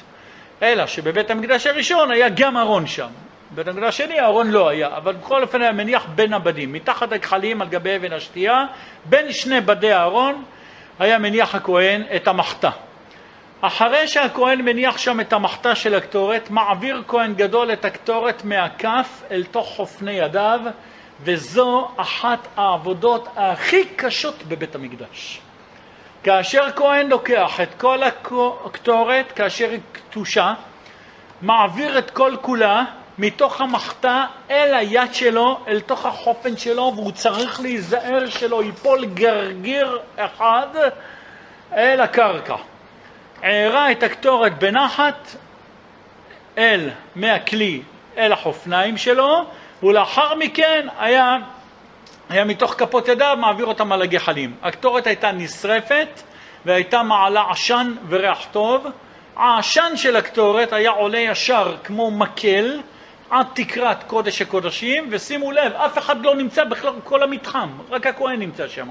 העשן של הקטורת עולה, מתעמר ועולה באופן ישר, ישיר עד תקרת קודש הקודשים, שם הוא מתפזר על פני כל רוחב התקרה, ממשיך ויורד ומתפזר על פני כל הקירות, משם לחלל קודש הקודשים. הכהן גדול ממשיך לעמוד עד שקודש הקודשים כולו מתמלא בעשן, ואז הוא חוזר באיטיות כשפניו החוצה, יוצא בחזרה אל הקודש, כשהקטורת ממשיכה להישרף שם. אם הכהן גדול היה משנה במשהו מכל עבודת הקטורת, או שלא היה ראוי מצד מעשיו, שלא עשה תשובה כראוי וכולי, הייתה רק דרך אחת, לשלשל אותו חזרה בתור גופה בלבד, ולא יותר. לכן היה הכהן צריך להכין את עצמו. בזמן הקטרת הקטורת בקודש הקודשים, שזו הכניסה הראשונה, שכהן גדול נכנס לקודש קודשים מארבע הכניסות שביום, היה עת רצון גדול בשמיים. עת נבחר, עת רצוי ביותר. לכן, מיד כשהיה הכהן יוצא מתוך קודש הקודשים החוצה, היה נעמד בהיכל סמוך לפרוכת ומתפלל תפילה קצרה. יהי רצון מלפניך, השם אלוקינו אלוקי אבותינו, שתהא שנה זו הבאה עלינו ועל כל עמך בית ישראל בכל מקום שהם, אם שכונה, אם נגזר עליה להיות שנה חמה, תהיה גשומה. ואל ייכנס לפניך תפילת עוברי דרכים לעניין הגשם בשעה שהעולם צריך לו. אם צריך גשם ואיזה אישה הולכת לאירוע, יש לה חתונה הלילה, ועד ששמה עליה את הבגד שבחרה אותו ארבעה חודשים בשמן אמור לפני כן, ואחר כך וידתה שגיסתה גם לא קנתה אותו בגד שלא תגנוב לה את ההצגה.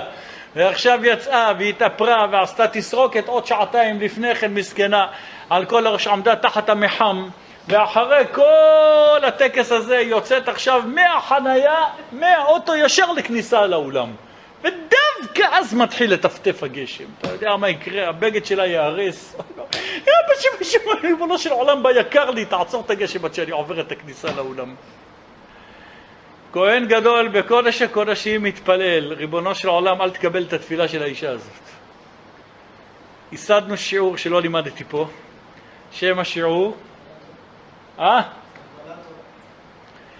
בשיעור הזה, רבותיי, למדנו, כן, קבלה טובה, כמה יהודי צריך להעריך את עצמו מהתפילה שלא יכולה לעשות. שאפילו אישה שצועקת מכל הלב, ריבונו של עולם, שהגשם לא יהרוס לי את הבגדים, את החליפה, צריך כהן גדול בקודש הקודשים לבלום לה את התפילה. אחרת התפילה שלה עוקפת וחודרת, כי זו תפילה שבאה מכל הלב. אישה ששמה בגד חדש, זה בא מכל הלב, שלא יהרוס לה תסרוקת וכולי. לא שבאתי, אני לא שוביניסט שתפסתי פה על אישה, גם גבר שחזר מהעבודה וכולי, וכל אדם עם מצבו, תבין, לפעמים אדם הלך לו אבישרים ברכב. ריבונו של עולם, תעשה טובה שאני גומר את הקילומטר הזה, תעצור את הגשם שאני אוכל להמשיך לנסוע. זו תפילה מכל הלב, תן לו להמשיך לנסוע, אחרת בברד הוא לא יודע מה הוא עושה עם עצמו בכביש. רחמנא ליצלן, זה לא פשוט, סכנת נפשות, זה תפילה מכל הלב. תפילה שבאה מכל הלב, אצל כל יהודי ויהודייה, ונדע להעריך את עצמנו, איזה כוח יש לנו. תפילה שבאה מכל הלב, צריך כהן גדול בקודש הקודשים. כל מה שהוא פותח שם בתפילה, בעת רצון, האדם המקודש, במקום המקודש, ריבונו של עולם, שלא תיכנס התפילה הזאת לפניך. אם כן, אם שכונה גשומה להיכנס לפניך תפילת עוברי דרכים לעניין הגשם בשעה שהעולם צריך לו, שלא יצטרכו עמך בית ישראל בפרנסה זה לזה. ולא לעם אחר, פרנוסה, לא צריך להסביר כל הסברים מובנים. ושלא תפיל אישה פרי בטנה, ושיתנו עצי השדה את תנובתם, ולא יעדי עבד שולטן מדבית יהודה, שהנשיא בעם ישראל יהיה אך ורק מזרע הראוי להיות נשיא, שזה משבט יהודה ולא אחר. נקודה. לא תיפסק המלכות משבט יהודה. זוהי כל תפילתו הקצרה של כהן גדול בקודש הקודשים בצאתו מן הקודש, כשהוא עושה רוורס. למה לא יתפלל בקודש הקודשים עצמו? למה רק כשהוא הולך רוורס ויוצא כבר מהדלת הוא מתפלל את התפילה הקצרה? אתה כבר שם, הכל חם, תתפלל שם. תשמעו מה אמרו המפרשים. מפני שלא ראוי להתפלל בקודש הקודשים על עניינים גשמיים. לכן, כהן גדול לא היה מתפלל את התפילה הקצרה הזאת בתוך קודש הקודשים כשהוא בפנים, אלא בנסיגתו כשהוא יוצא בחוץ. רגע, אבל יש עוד סוד קטן, שכתוב בזוהר במקום אחר וכתבו המפרשים אותו, שכהן גדול כן היה מתפלל בקודש הקודשים, אבל על רוחניות. שלא ייכשלו עם ישראל בשנה זו בשלוש עבירות החמורות. לא עבודה זרה, לא גילוי עריות ולא שפיכות דמים. זאת תפילה רוחנית להקל את היצר הרע. את זה היה כהן גדול מתפלל בתוך קודש הקודשים, כי זאת תפילה רוחנית. רק כשהיה יוצא החוצה מקודש הקודשים, היה מתפלל על עניינים גשמיים, כפי שלמדנו כאן. זו הייתה סדר העבודה בכניסה הראשונה של כהן גדול לקודש הקודשים בקטורת של יום הכיפורים. נקרא את המשך הזוהר, אחר כך נסביר את הכניסות הבאות בעזר השם. ואחר כך פלח פולחנה עבד שאר העבודות ועל ידי זה ומתברכין כל אינוני לאין דשתערו היו מתברכים כל העליונים שנשארו עדיין בלי שפע ברכות. לבתר אסחי גופה וקידש ידו אלה עלה בפולחנה אחר קדישה אחר כך טבל את גופו וקידש ידיו להיכנס בעבודה אחרת קדושה עד התכוון למעל לאתר אחראי לאה קדישה מכולה. עד שהתכוון להיכנס למקום אחר עליון הקדוש מכולם.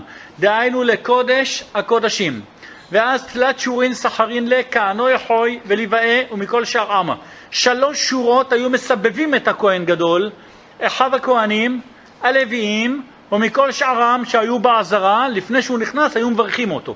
כולו מברכן קמא, כולם מברכים אותו שייכנס בשלום ויצא בשלום. להבדיל, נכנס לניתוח, שתעבור את הניתוח בשלום, וחס ושלום לא תיפרד מאיתנו כאן. זה מה שהיו עושים לכהן גדול לפני כן.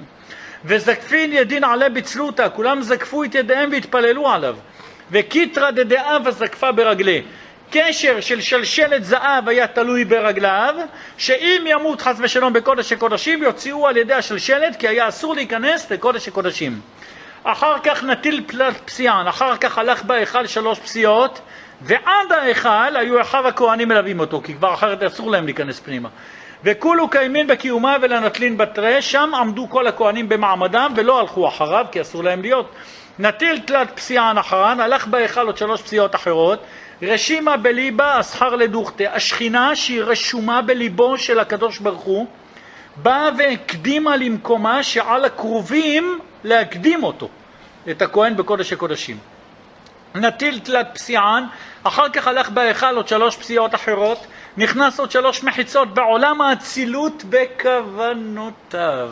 כל פסיעה של כהן גדול זה לא גשמי פה, היו מלמדים אותו ייחודים, כוונות, מה, אבל זה אף אחד לא היה יודע, זה רק הוא היה יודע.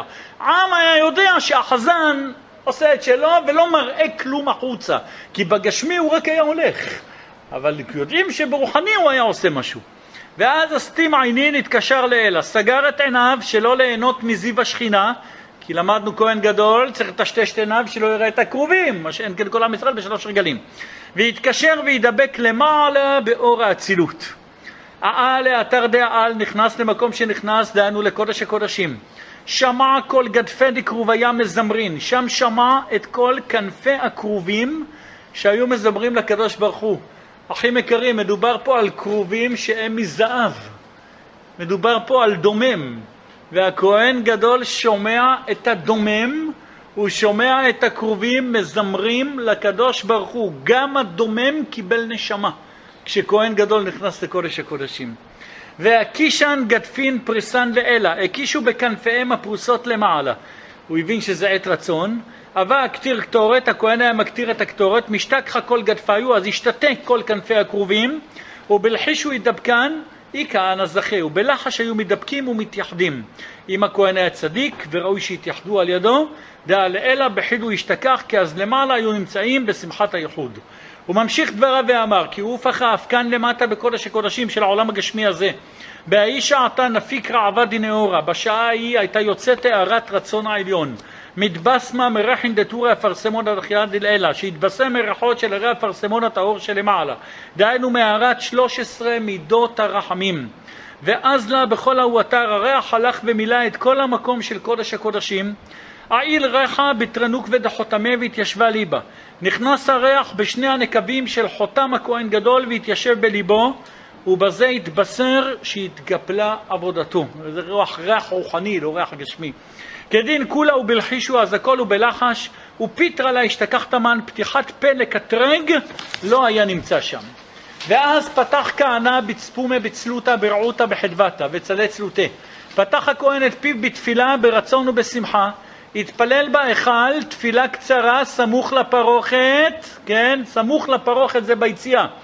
בתר דסיים, אחר שסיים את תפילתו, זקפין כרוביה כמלכדמין גדפי ומזמרין, הכרובים היו זוקפים את כנפיהם ומזמרים כבתחילה.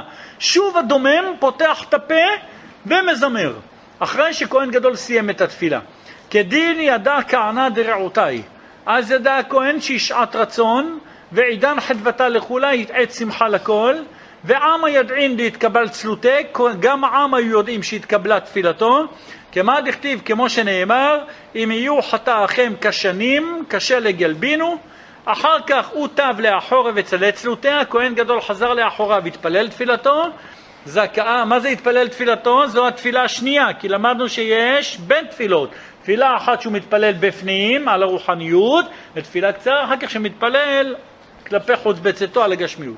זכאה חולקי דכהנא אשר חלקו של הכהן, דעה על ידו יחידו על חידו ישתכחה יומא לעילא ותתא, כי על ידו נמצאת ביום ההוא שמחה כפולה למעלה ולמטה, על האיש העתה כתיב, על אותה השעה נאמר, אשרי העם שככה לו, אשרי העם שאדוני אלוהיו.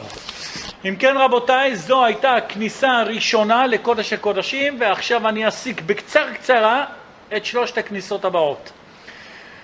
הכהן היה מזה מאדם, כשהיה מסיים היה אוחז מזרק דם והיה מברך ברוך אתה השם אלוקינו מלך העולם אשר קידשנו קדושתו של אהרון וציוונו על ההולכה. צעד חזרה לקודש הקודשים והפעם לעזאות. כהן היה מזה דם איפה שעמד והקטיר את הקטורת בפעם הראשונה שהיה שם, עכשיו חוזר הכהן פעם שנייה לאותו מקום והפעם לעזות את הדם, הזעה כפולה. שני פרים היה הכהן שוחט ונכנס עוד שתי כניסות שונות לקודש הקודשים. כניסה אחת, פר הזעת אדם שבאה לכפר על הכהנים, על עוון טומאת מקדש וקודשיו, במקרה של ידיעה בתחילה ולא בסוף, וכן על מזיד. מי שחושב שלהיכנס היום להר הבית זה דבר פשוט, מי שחושב לטומאת מקדש וקודשיו זה פשוט, נבין שכהן גדול ביום הכי מובחר בשנה, היה נכנס בייחודיות לכפר על כהן שנכנס בטומאת מקדש וקודשיו, על, הז... על זה היה נכנס הכהן בייחודיות לכפר, כי העוון הוא חמור וחמור עד למאוד. לכן הכהן היה נכנס ומזה על עובי הכפורת. אחת למעלה ושבע למטה. וכך היה מונה אחת ואחת, אחת ושתיים, מה היה קורה שם? כשנכנס הכהן הפעם לקודש הקודשים בפעם השנייה, הוא מזה טיפה ראשונה לעבר הזווית העליונה של הכפורת, כשגב ידו פונה כלפי מטה והאצבע פונה כלפי מעלה. זה נקרא אחת למעלה. את שבע הנותרות, כשגב היד פונה כלפי מעלה והאצבע כלפי מטה, זה נקרא ושבע למטה. נמצא שהטיפות כולם נפלו על מקום אחד, על אבן השתייה. הטיפות היו נופלים על האבן. ההזעה הייתה מוזה גם על אותו מקום, על עובי הכפורת.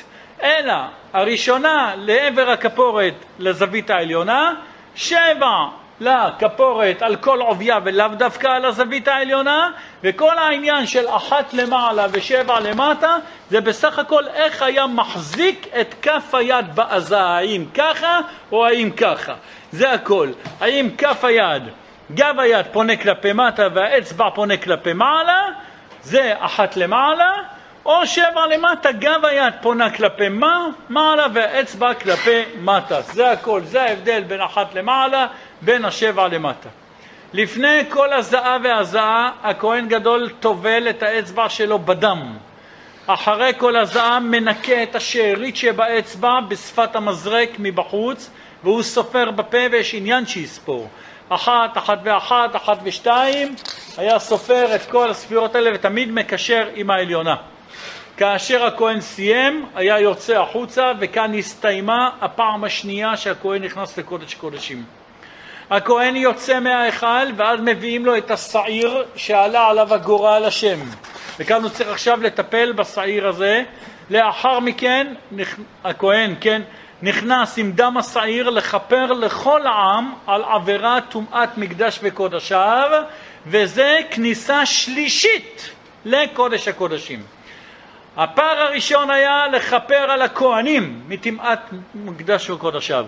הפעם השנייה שהוא נכנס זה לכפר על כל העם על טומאת מקדש וקודשיו, וכאן שוב הוא נכנס לקודש הקודשים בפעם השלישית, הראשונה הרי הייתה הקטורת, השנייה הייתה הזעת הדם לכפר על הכהנים, השלישית זה הזעת הדם לכפר על, על כל העם, נכנס הכהן ומזה בפעם השלישית בקודש הקודשים, כנוסח שהיזה בפעם הראשונה בקודש הקודשים היא דם הפעם.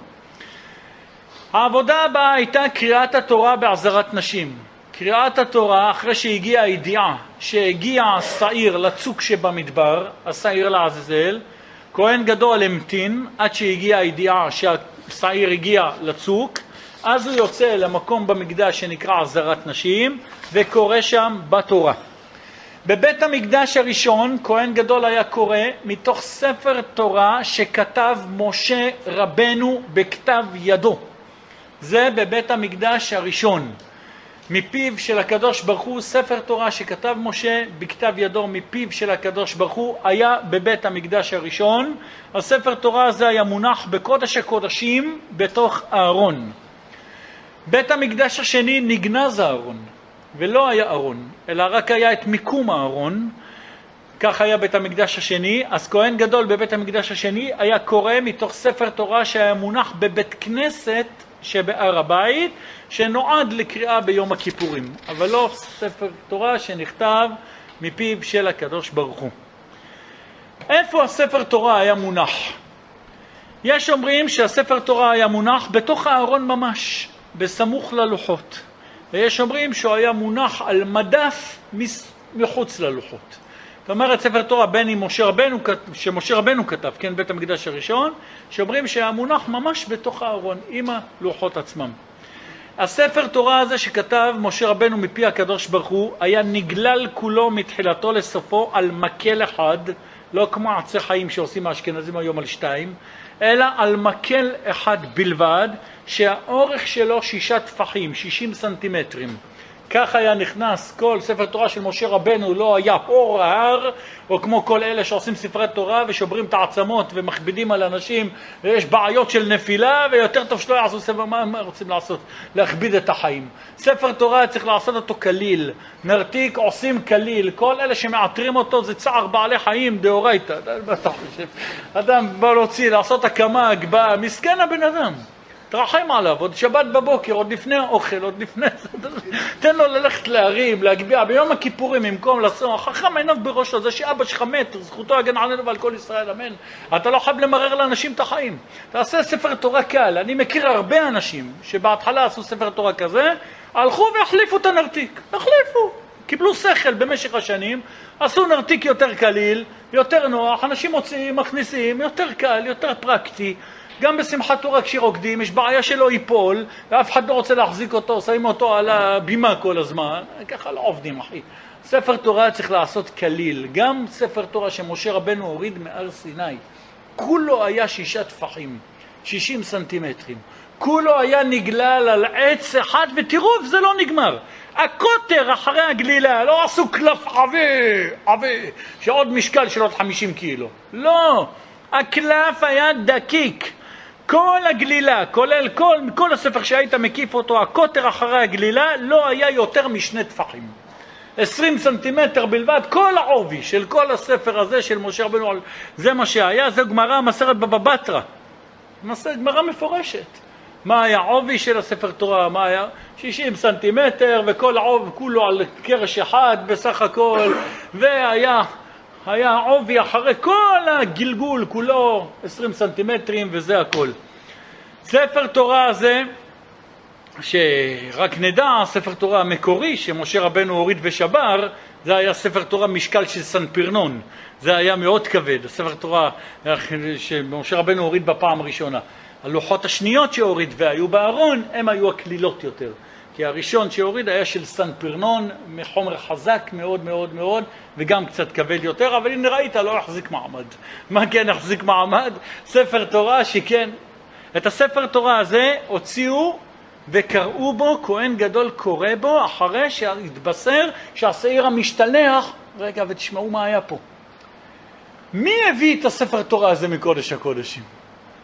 הרי ספר תורה, איפה היה מונח? בקודש הקודשים. בבית המקדש הראשון, רק בבית המקדש השני אז הביאו אותו מבית כנסת מסוים.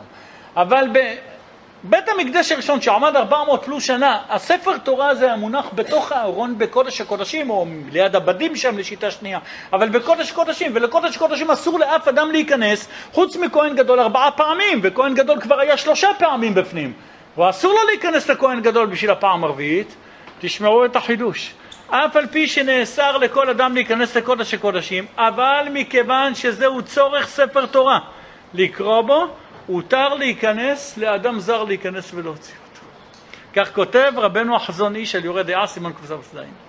אם כן, כיוון שזה הצורך. אז היו שולחים את אחד הגבאים, אומרים לו, לך תביא ספר תורה משם. אז היה הזדמנות לאדם שהוא לא כהן גדול בכלל, להיכנס לקודש הקודשים. למה? כי הוא הולך להביא את הספר תורה. אגב, מכאן נבין שאדם שמוציא מההיכל, מחזיר להיכל את הספר תורה, יש אנשים מזלזלים, זה לא פשוט. לשים רימון על ספר תורה. רבנו אריזל יש לו כוונות וייחודים רק בהשמת הרימונים. אני עבדכם שנמצא בבית הכנסת מוכרים רימונים לשים על ספר תורה, אני קונה את הרימונים. רימון לשים על ספר תורה, כתר תורה לשים על ספר תורה, מעלתו רבה ונישאה למאוד. זה לא פשוט, יורדים אורות שם על הספר, על הזה, רימון, ש... זה לא, מעשה ילדים, תן לו שיהיה לו מה, שלא ישתעמם עד שזה בתפילה. להניח את הרימונים זה דבר גדול מאוד, כן, ולא לקחת לבית את הרימון, כן? את, את הרימון הזה לשים על, ה, על, ה, על הספר תורה. עכשיו, עכשיו, עכשיו כהן גדול מוציא ספר תורה, מישהו מוביל לו, מישהו בכלל לא כהן גדול, מביא לו את הספר תורה. והכהן גדול, מה קורה בתורה? שלוש פרשות שבתורה שמדובר בהם על עבודת הכהן גדול, והם פרשת החרמות מתחילת הפרשה עד רביעי, שמפורט כל סדר עבודת יום הכיפורים, אחר כך פרשת אח בעשור בפרשת אמור, מפורטים כל הלכות יום הכיפורים, איסור עשיית מלאכה וכולי, אז החרמות ואמור הם קרובים, אז הכהן היה תוך כדי גולל, והיה קורא גם קריאה שלישית, אבל היא בעל פה. מתי? מהספר במדבר, פרשת פנחס, מוסף יום הכיפורים, אך בעשור לחודש הזה, היה קורא שם בעל פה. למה בעל פה? ספר תורה מגולגל ומונח בחיקו, שלא להטריח את העם או שלא לגלול עכשיו ממקום למקום, אז היה הכהן קורא בעל פה. תואר ספר תורה זה לא דבר פשוט, פתאום הגבאים שכחו להכין את הספר לפני, ועכשיו פה מתחילים, מה העבודה של הגבאי פה? אתה צריך להכין יום קודם את כל הספרים, הכל שיהיה מוכן, הכל שיהיה מסודר, הכל שזה איך לקרוא ומה לקרוא. והרי בבית המקדש לא היה כמה ספרים, היה עניין שיהיה רק ספר תורה אחד, אז לא היו גוללים ממקום למקום. אלא שני הפרשות שהיו סמוכים, אמור ואחרי מות, אז זה בסך הכל מעביר פה איזה יריעה. אבל להגיע לספר במדבר לא גולל הכהן, הוא לא מביא ספר תורה, אלא קורא את זה בעל פה, וכאן היה משלים את הקריאה. אם כן אמרנו ש... עכשיו מי היה מחזיר את הספר תורה? אותו זר, מי זה הזר הזה? חזן הכנסת, שמש בית הכנסת שבהר הבית. לא מוכרח שהוא היה כהן בכלל. שמש בית הכנסת שבהר הבית, אותו אחד שעובד שם, נותנים לו צ'ופר, זה שכל השנה מסדר את הניקיון, מסדר את זה, מסדר את ההוא, נותנים לו ביום כיפור להיכנס לקודש הקודשים, להוציא משם את הספר ולהחזיר. מכאן מנהג יפה לאדם שאוחז בצורכי ציבור מוועד בית הכנסת, לא בשביל השם, אלא שבאמת עושה דברים לבית הכנסת והוא מהחבורה של האנשים של בית הכנסת, שנותנים לו עלייה בחינם ביום הכיפורים, בלי מכירה. נותנים לו, מעלים אותו. למה לא? גם שמש הכנסת בהר הבית, הרי היה נותנים לו להיכנס לקודש הקודשים, להביא את הספר תורה ולהכניס, להכניס ולהוציא, למרות שהוא לא כהן, לא כהן גדול. נקודה. הוא אחראי על תחזוקת בית הכנסת. לאותו אחד היו נותנים חזן הכנסת שיוביל את הספר תורה ויחזיר למקום. כהן גדול גמר לקרוא. מה עושה עם ישראל מיד אחרי שכהן גדול גומר לקרוא? כל יהודי שבא לבית המקדש ביום כיפור היה בא לבית המקדש עם הספר תורה האישי שיש לו. משום שהרי יש מצווה בתורה, מצווה אחרונה בתורה זה שכל יהודי יכתוב לעצמו ספר תורה. אין מצווה לכתוב ספר תורה ולשים בבית הכנסת. זה אין מצווה. יש מצווה שכל יהודי יכתוב ספר תורה, ואפילו יהיה בבית שלו. רק דבר ברור, מה תעשה עם הספר תורה בבית שלך? צריך לשמור על הקדושה שלו שם, אתה הולך לפתוח פה בית כנסת, אתה רוצה גם שיקראו בו, אז שמים אותו בתוך בית הכנסת, ואדרבה, מזכה את הרבים וכולי.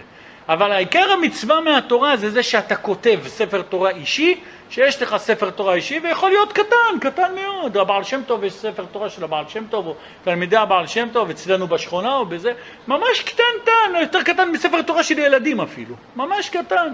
אדמו"רים גדולים מחזיקים את זה איתם, וכהן גדול הרי היה כותב, מלך בעם ישראל היה כותב לעצמו ספר תורה, אחת שהייתה מונחת בחיקו תמיד. תמיד ספר תורה הייתה הולכת עם המלך. אז לא היה לוקח ספר תורה ענק, פעמונים וכל זה, נחושת וזה, מה פתאום. ספר תורה קטנטן, קומפקטי, כתוב הכל שם, לוקח את זה איתו.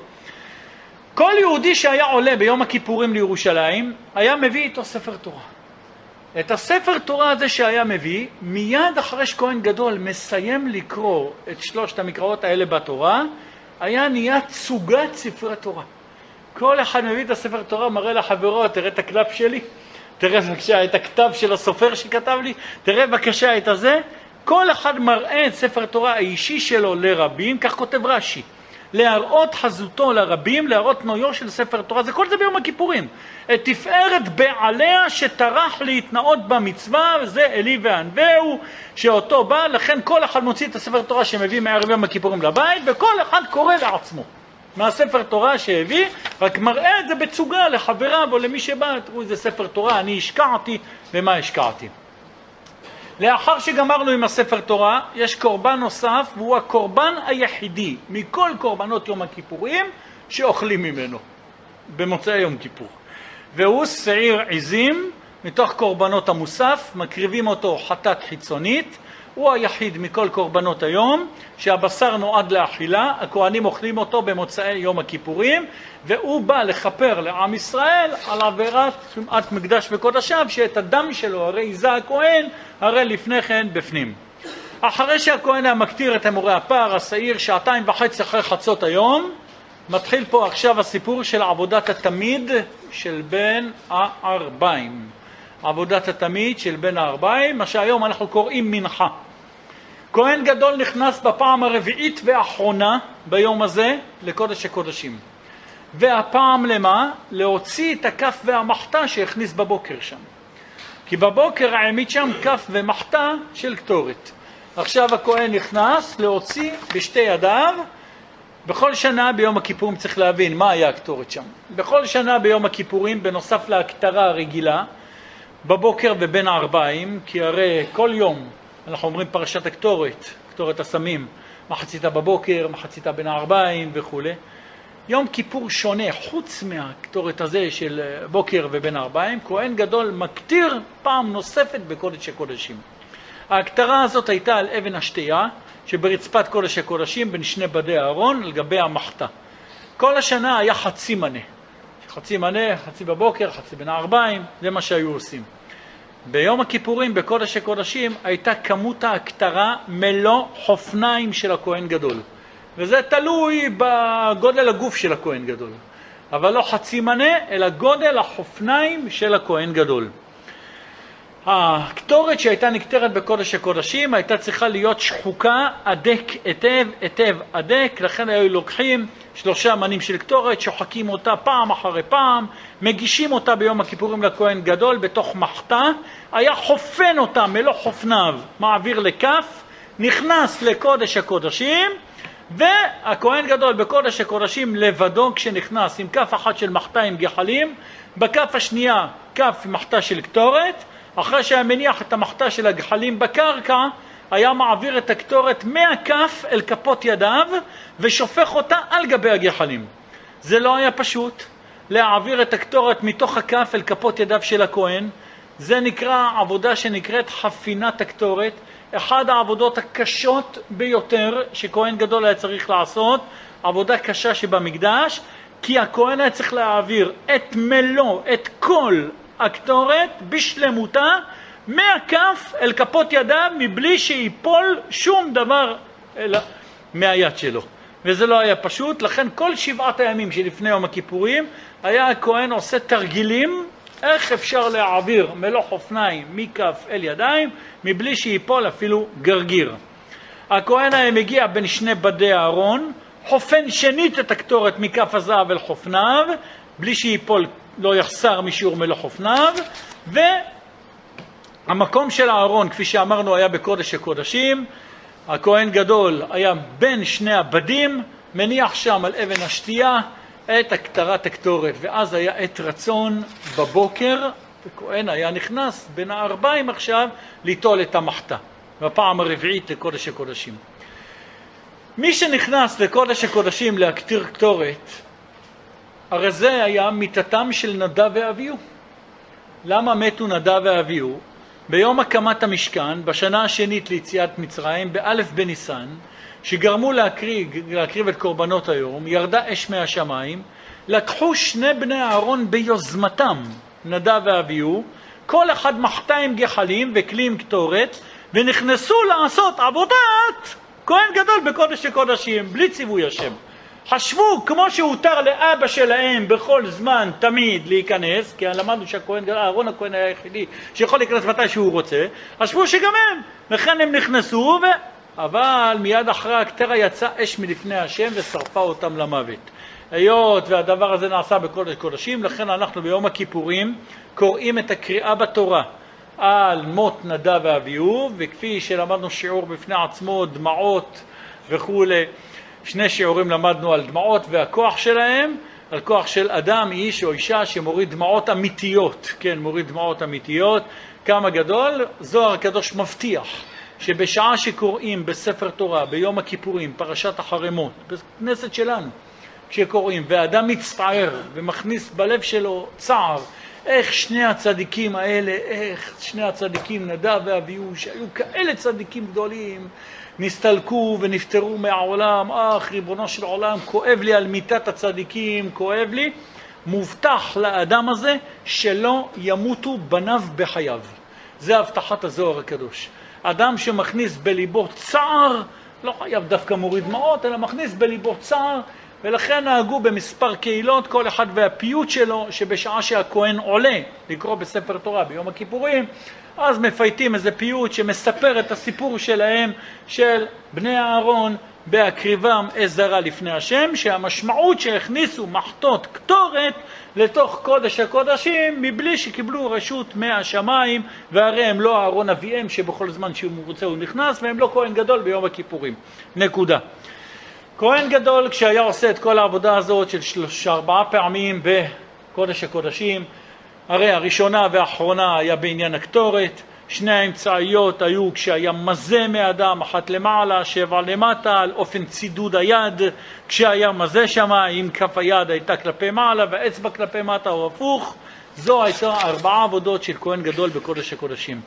כשסיים הכהן גדול את כל העבודות האלה, פלוס כל מה שיש בפנים, וסיים את היום, עם איזה הערה ואיזה קדושה היה באותו יום והיה מעמדו של אותו כהן. נקרא במאמר הזוהר הקדוש הבא. בהאי יומא, קצת שייכנס בליבנו מה נהדר כהן גדול ביום הכיפורים, מה היה אז ומה אין לנו היום, ולפחות היום כשהחזן עומד וקורא ואתה קורא, תבין שזה לא סתם איזה רצפט או משהו שנותנים גז או מחלקים טבק עכשיו. בהאי יומא, מתעתר כהנא בעטרי נילאין. ביום הכיפורים מתעטר הכהן בעטרות עליונות שהן אורות ומדרגות גדולות. והוא קיים בין ילהב ותתאה, הוא עומד כמתווך בין העליונים מכתר ולמטה ובין התחתונים, דהיינו כל בחינות התחתונים. הוא מכפר עליה ועל ביתה ועל כהנה ועל מקדשה ועל ישראל כולו. מכפר עליו ועל ביתו ועל הכהנים ועל המקדש ועל כל ישראל. תנא למדנו כי בשעת הדעל בדמה דפר, בשעה שהכהן נכנס לקודש הקודשים עם דם הפר, מכוון ברשע דמאמנותא, מכוון בראש האמונה, דהיינו בראש עולם האצילות הנקרא האמונה. וזה מה שאומרים אחת למעלה. וידע באצבעי ועזה באצבעו כמה דכתיב, כמו שנאמר, ועיזה אותו על הכפורת, היינו אחת למעלה. ולפני הכפורת היינו שבע למטה. אנחנו לפני כן אמרנו על פי הפשט, אחת למעלה לעובי הכפורת העליונה. ושבע למטה על פני כל עובי הכפורת ולאו דווקא העליונה, וגם צידוד היד איך צריך להיות. עכשיו הזוהר מפרש כאן משהו פנימי יותר, הוא מפרש. ואיך עביד, איך היה עושה הכהן? בשים בכתפא דאצבעה, טבל ראש אצבעותיו בדם. והדה כמצליף בטיפין דאצבע, עיזה בטיפות הדם שבאצבעותיו, כמי שמכה מלכות שמתחיל בין הכתפיים ויורד למטה. כך הכהן התחיל לעזות למעלה והיה יורד למטה, לסיטרי כפורתא עדי התכוון, עיזה לצד הכפורת, ובכל הזעה היה מכוון בספירה ידועה. הכל כוונות, אבל אף אחד לא יודע כלום, זה רק בינו לבין עצמו. אמר רבי יצחק, כיפתרה חדה קשירה ברגלוי דכהנא, שלשלת אחת הייתה קשורה ברגליו של הכהן, בשעת הדאבה על בשעה שהיה נכנס לקודש הקודשים, דאי ימות אתה מפקור מלבר, שאם ימות שם יוציאו מבחוץ, כי היה אסור להיכנס קודש קודשים. ובמה ידעה ועל ידי מה יודעים אם הוא חי או שמת שם? בעוז זה הוריתה את ידיו ואשתומדה כדלה יהפך גבנוי. על ידי חוט השני היה נודע וניכר שמת, כשלא נהפך גבנו האדום, חס ושלום ללבן. בהאי שעתה אשתומדה דכהנא אשתכח לגו בחטאה, בשעה היא היה נודע שהכהן נמצא בפנים בחטא, מתי? כשחוט השני שחציו היה על השעיר לעזאזל וחציו היה על בתוך המקדש, אם היה מתהפך לבן או לא. ויהי פוג בשלם, וכן אם יצא הכהן בשלום מן הקודש, בזה הוריתה את ידיו ואשתו מדד יהפך גבנוי לחיבר. בחוט השני שהיה אדום, היה נודע וניכר אם נהפך גבנו ללבן. רואים מעשה ניסים. אתה רואה חתיכת בד, חתיכת סרט, כולו אדום, פתאום הופך ללבן. כדין חדבת ההיא בהילהבת התאה, אז היה שמחה בעליונים ובתחתונים. ואי לה, ועם הלשון של זהורית לא נהפך ללבן, כולו השתכחו בצער, אז כולם היו נמצאים בצער, ואבו ידי כולה דלה התקבלו צלטון, והיו יודעים כולם שלא התקבלה תפילתם חס ושלום. אמר רבי יהודה, כיוון דאבה על, כיוון שהכהן היה נכנס לקודש הקודשים, וטמטם עינוי דלה להסתכלה במה דלה יצטריך. הרי סגר את עיניו כדי שלא להסתכל במה שאינו ראוי, כי אסור לכהן להסתכל על הכרובים, אבל כל יהודי שבא בשלוש רגלים כן רואה. ואהבה שמע כגדפי כרוביה מזמרי ומשבחי, היה שומע את כל כנפי הכרובים שהיו מזמרים ומשבחים לקדוש ברוך הוא. אהבה ידע כהנא דחולה אהבה בחדווה ויפוק בשלם. אז היה יודע הכהן שהכל הם בשמחה ויצא בשלום. ועם כל דה בצלותי הווה ידע, ועם כל זה בתפילתו היה יודע שתהיה שנה טובה ומבורכת. דמילין נפקין בחדוותה, כשדבריו היו יוצאים מפיו בשמחה והיו שגורים בפיו. היה מתפלל, המילים היו רצים לו בפה. ומתקבלן, שזה היה סימן שהתקבלו ברצון, לא חזן מגמגם. ומתברכן כדקה יהוד, שכל העולמות היו מתברכים כראוי להיות. וכדין חדבת היא בלעי ותתאר, זו הייתה שמחה בעליונים ובתחתונים. ותנא, ולמדנו, כי כנגדם היו הקרובים במקדש. כשנכנס הכהן גדול לפני ולפנים בקודש הקודשים ביום הכיפורים, דתניא שלמדנו אמר רבי אבא אמר רבי יוסף בשם רב הונא, לפני ולפנים הוא דוגמתו של גן עדן. הקודש קודשים היה דוגמת הגן עדן. כשנכנס הכהן לשם, נכנס בנשמה ולא בגוף. זאת אומרת, כל כך היה מזדכך. נכנס בנשמה ולא בגוף. רצה לומר שהיה לו התפשטות הגשמיות. הגוף שלו התבטל לנשמתו, והיה כמו שאינו, ונכנס שם באימה, ביראה, ברטט, בזיע, בנקיות, בטהרה. רצה לומר, אם היו בו כל המידות הללו, היה יכול להיכנס. והקרובים עומדים שם שומרים, כדוגמת אותם הקרובים העומדים בשערי גן עדן. ואז, אם זכה הכהן שהיה לו כל אלו המידות, נכנס שם בשלום ויוצא בשלום. ואם לא זכה לכל אלו המידות, אז מבין שני הקרובים שעל הארון היה יוצא להב אש רוחני, וישרף בה וימות בפנים. אמר רבי יהודה, אשרי לכהן גדול הזוכה לעבור מהם מן הקרובים בשלום, וכך נודע שהתקבלה התפילה. אם כן רבותיי, בגמר עבודות יום הכיפורים יוצא כהן גדול מבית המקדש בסוף היום, כל העם מלווים אותו לבית שבירושלים. הרי כולם ליוו אותו שבעה ימים לפני כן. עכשיו, כשהיה מסיים את העבודה בסוף היום, היו מלווים אותו פנימה. רוב השנים כהן גדול לא היה מספיק להגיע לבית לפני חצות לילה.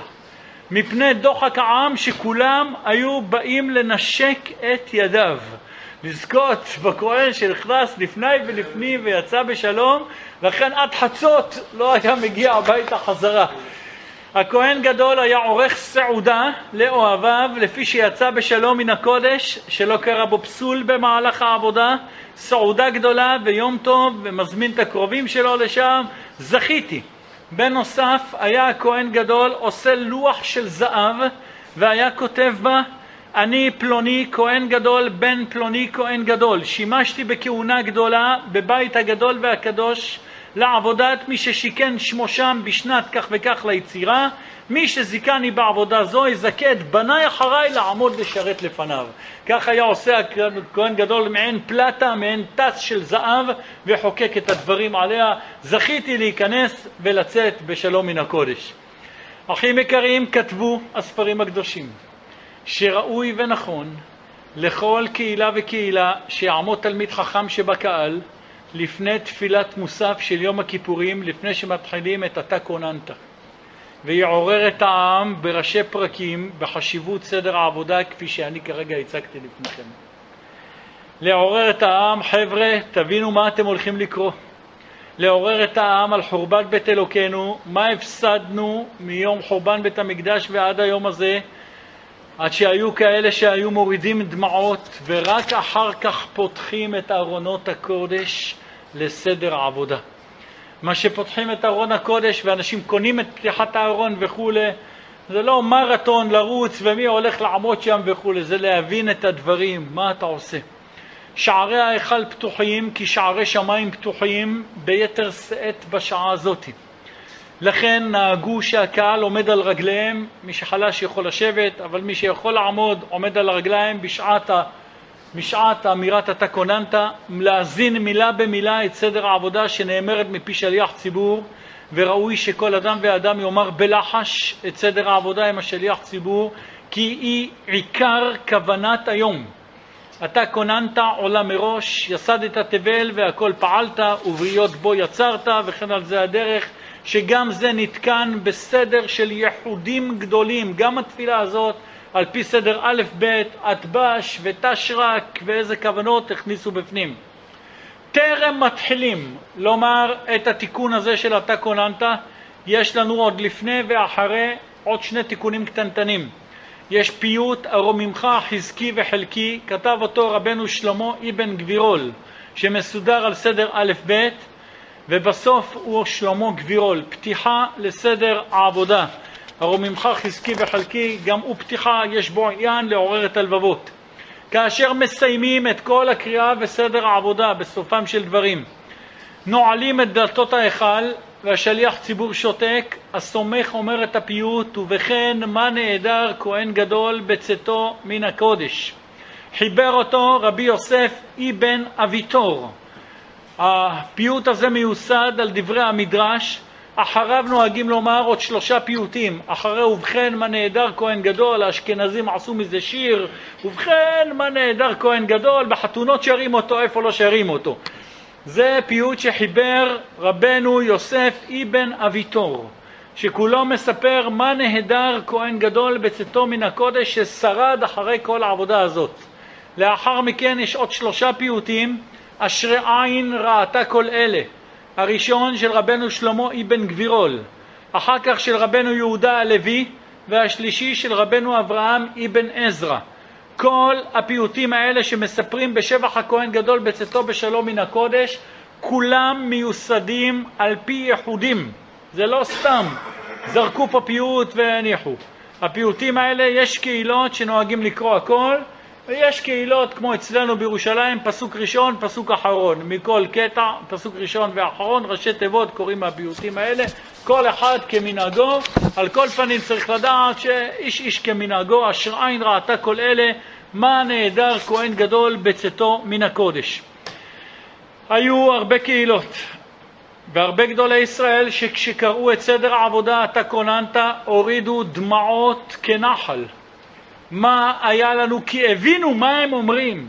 ובכן, וכך היה אומר, אחת ואחת, הבינו איפה הוא היה נכנס, איפה הוא היה יוצא, איך הוא היה מזכיר את השם, ולא היה גומרו, אלא...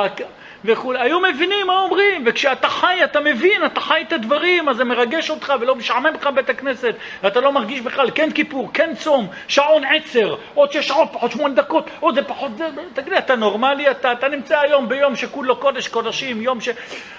יום שהלוואי ולא ייגמר לעולם, יום של מתנה מהשמיים. כי כשאדם לא מוצא תוכן, אז יבש לו, ולא יודע מה זה הסידור העב כרס, וכל הזמן סופר עד כמה דפים יש עד מנחה, עד כמה דפים יש עד מוסף.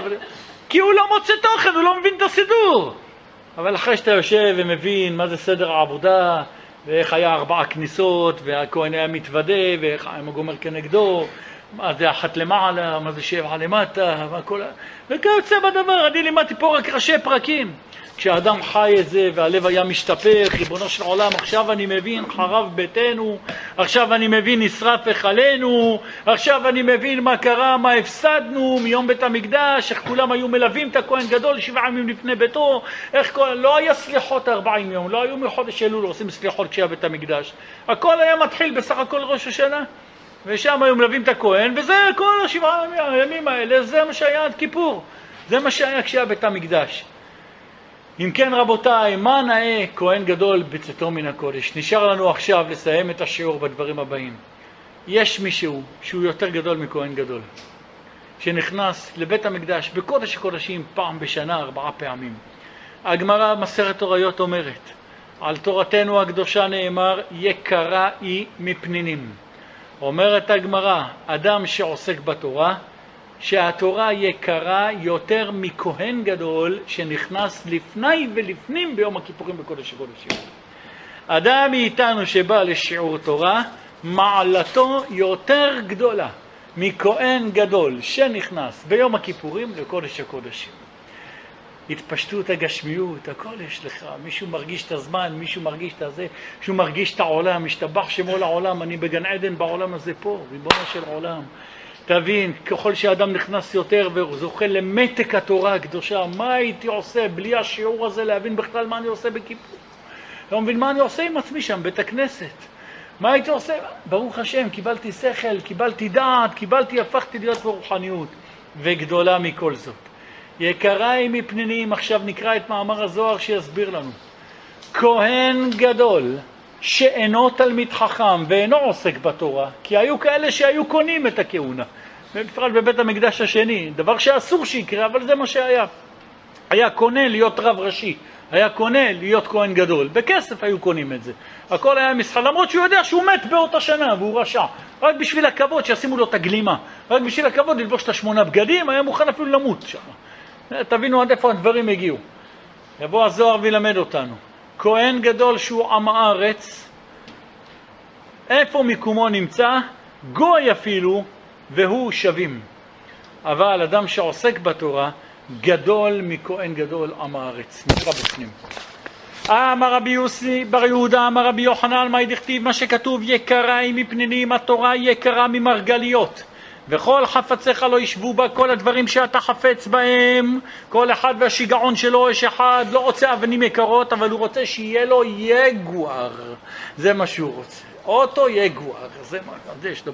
מה יש בזה? זה מה הוא רוצה, זה החלום חייו.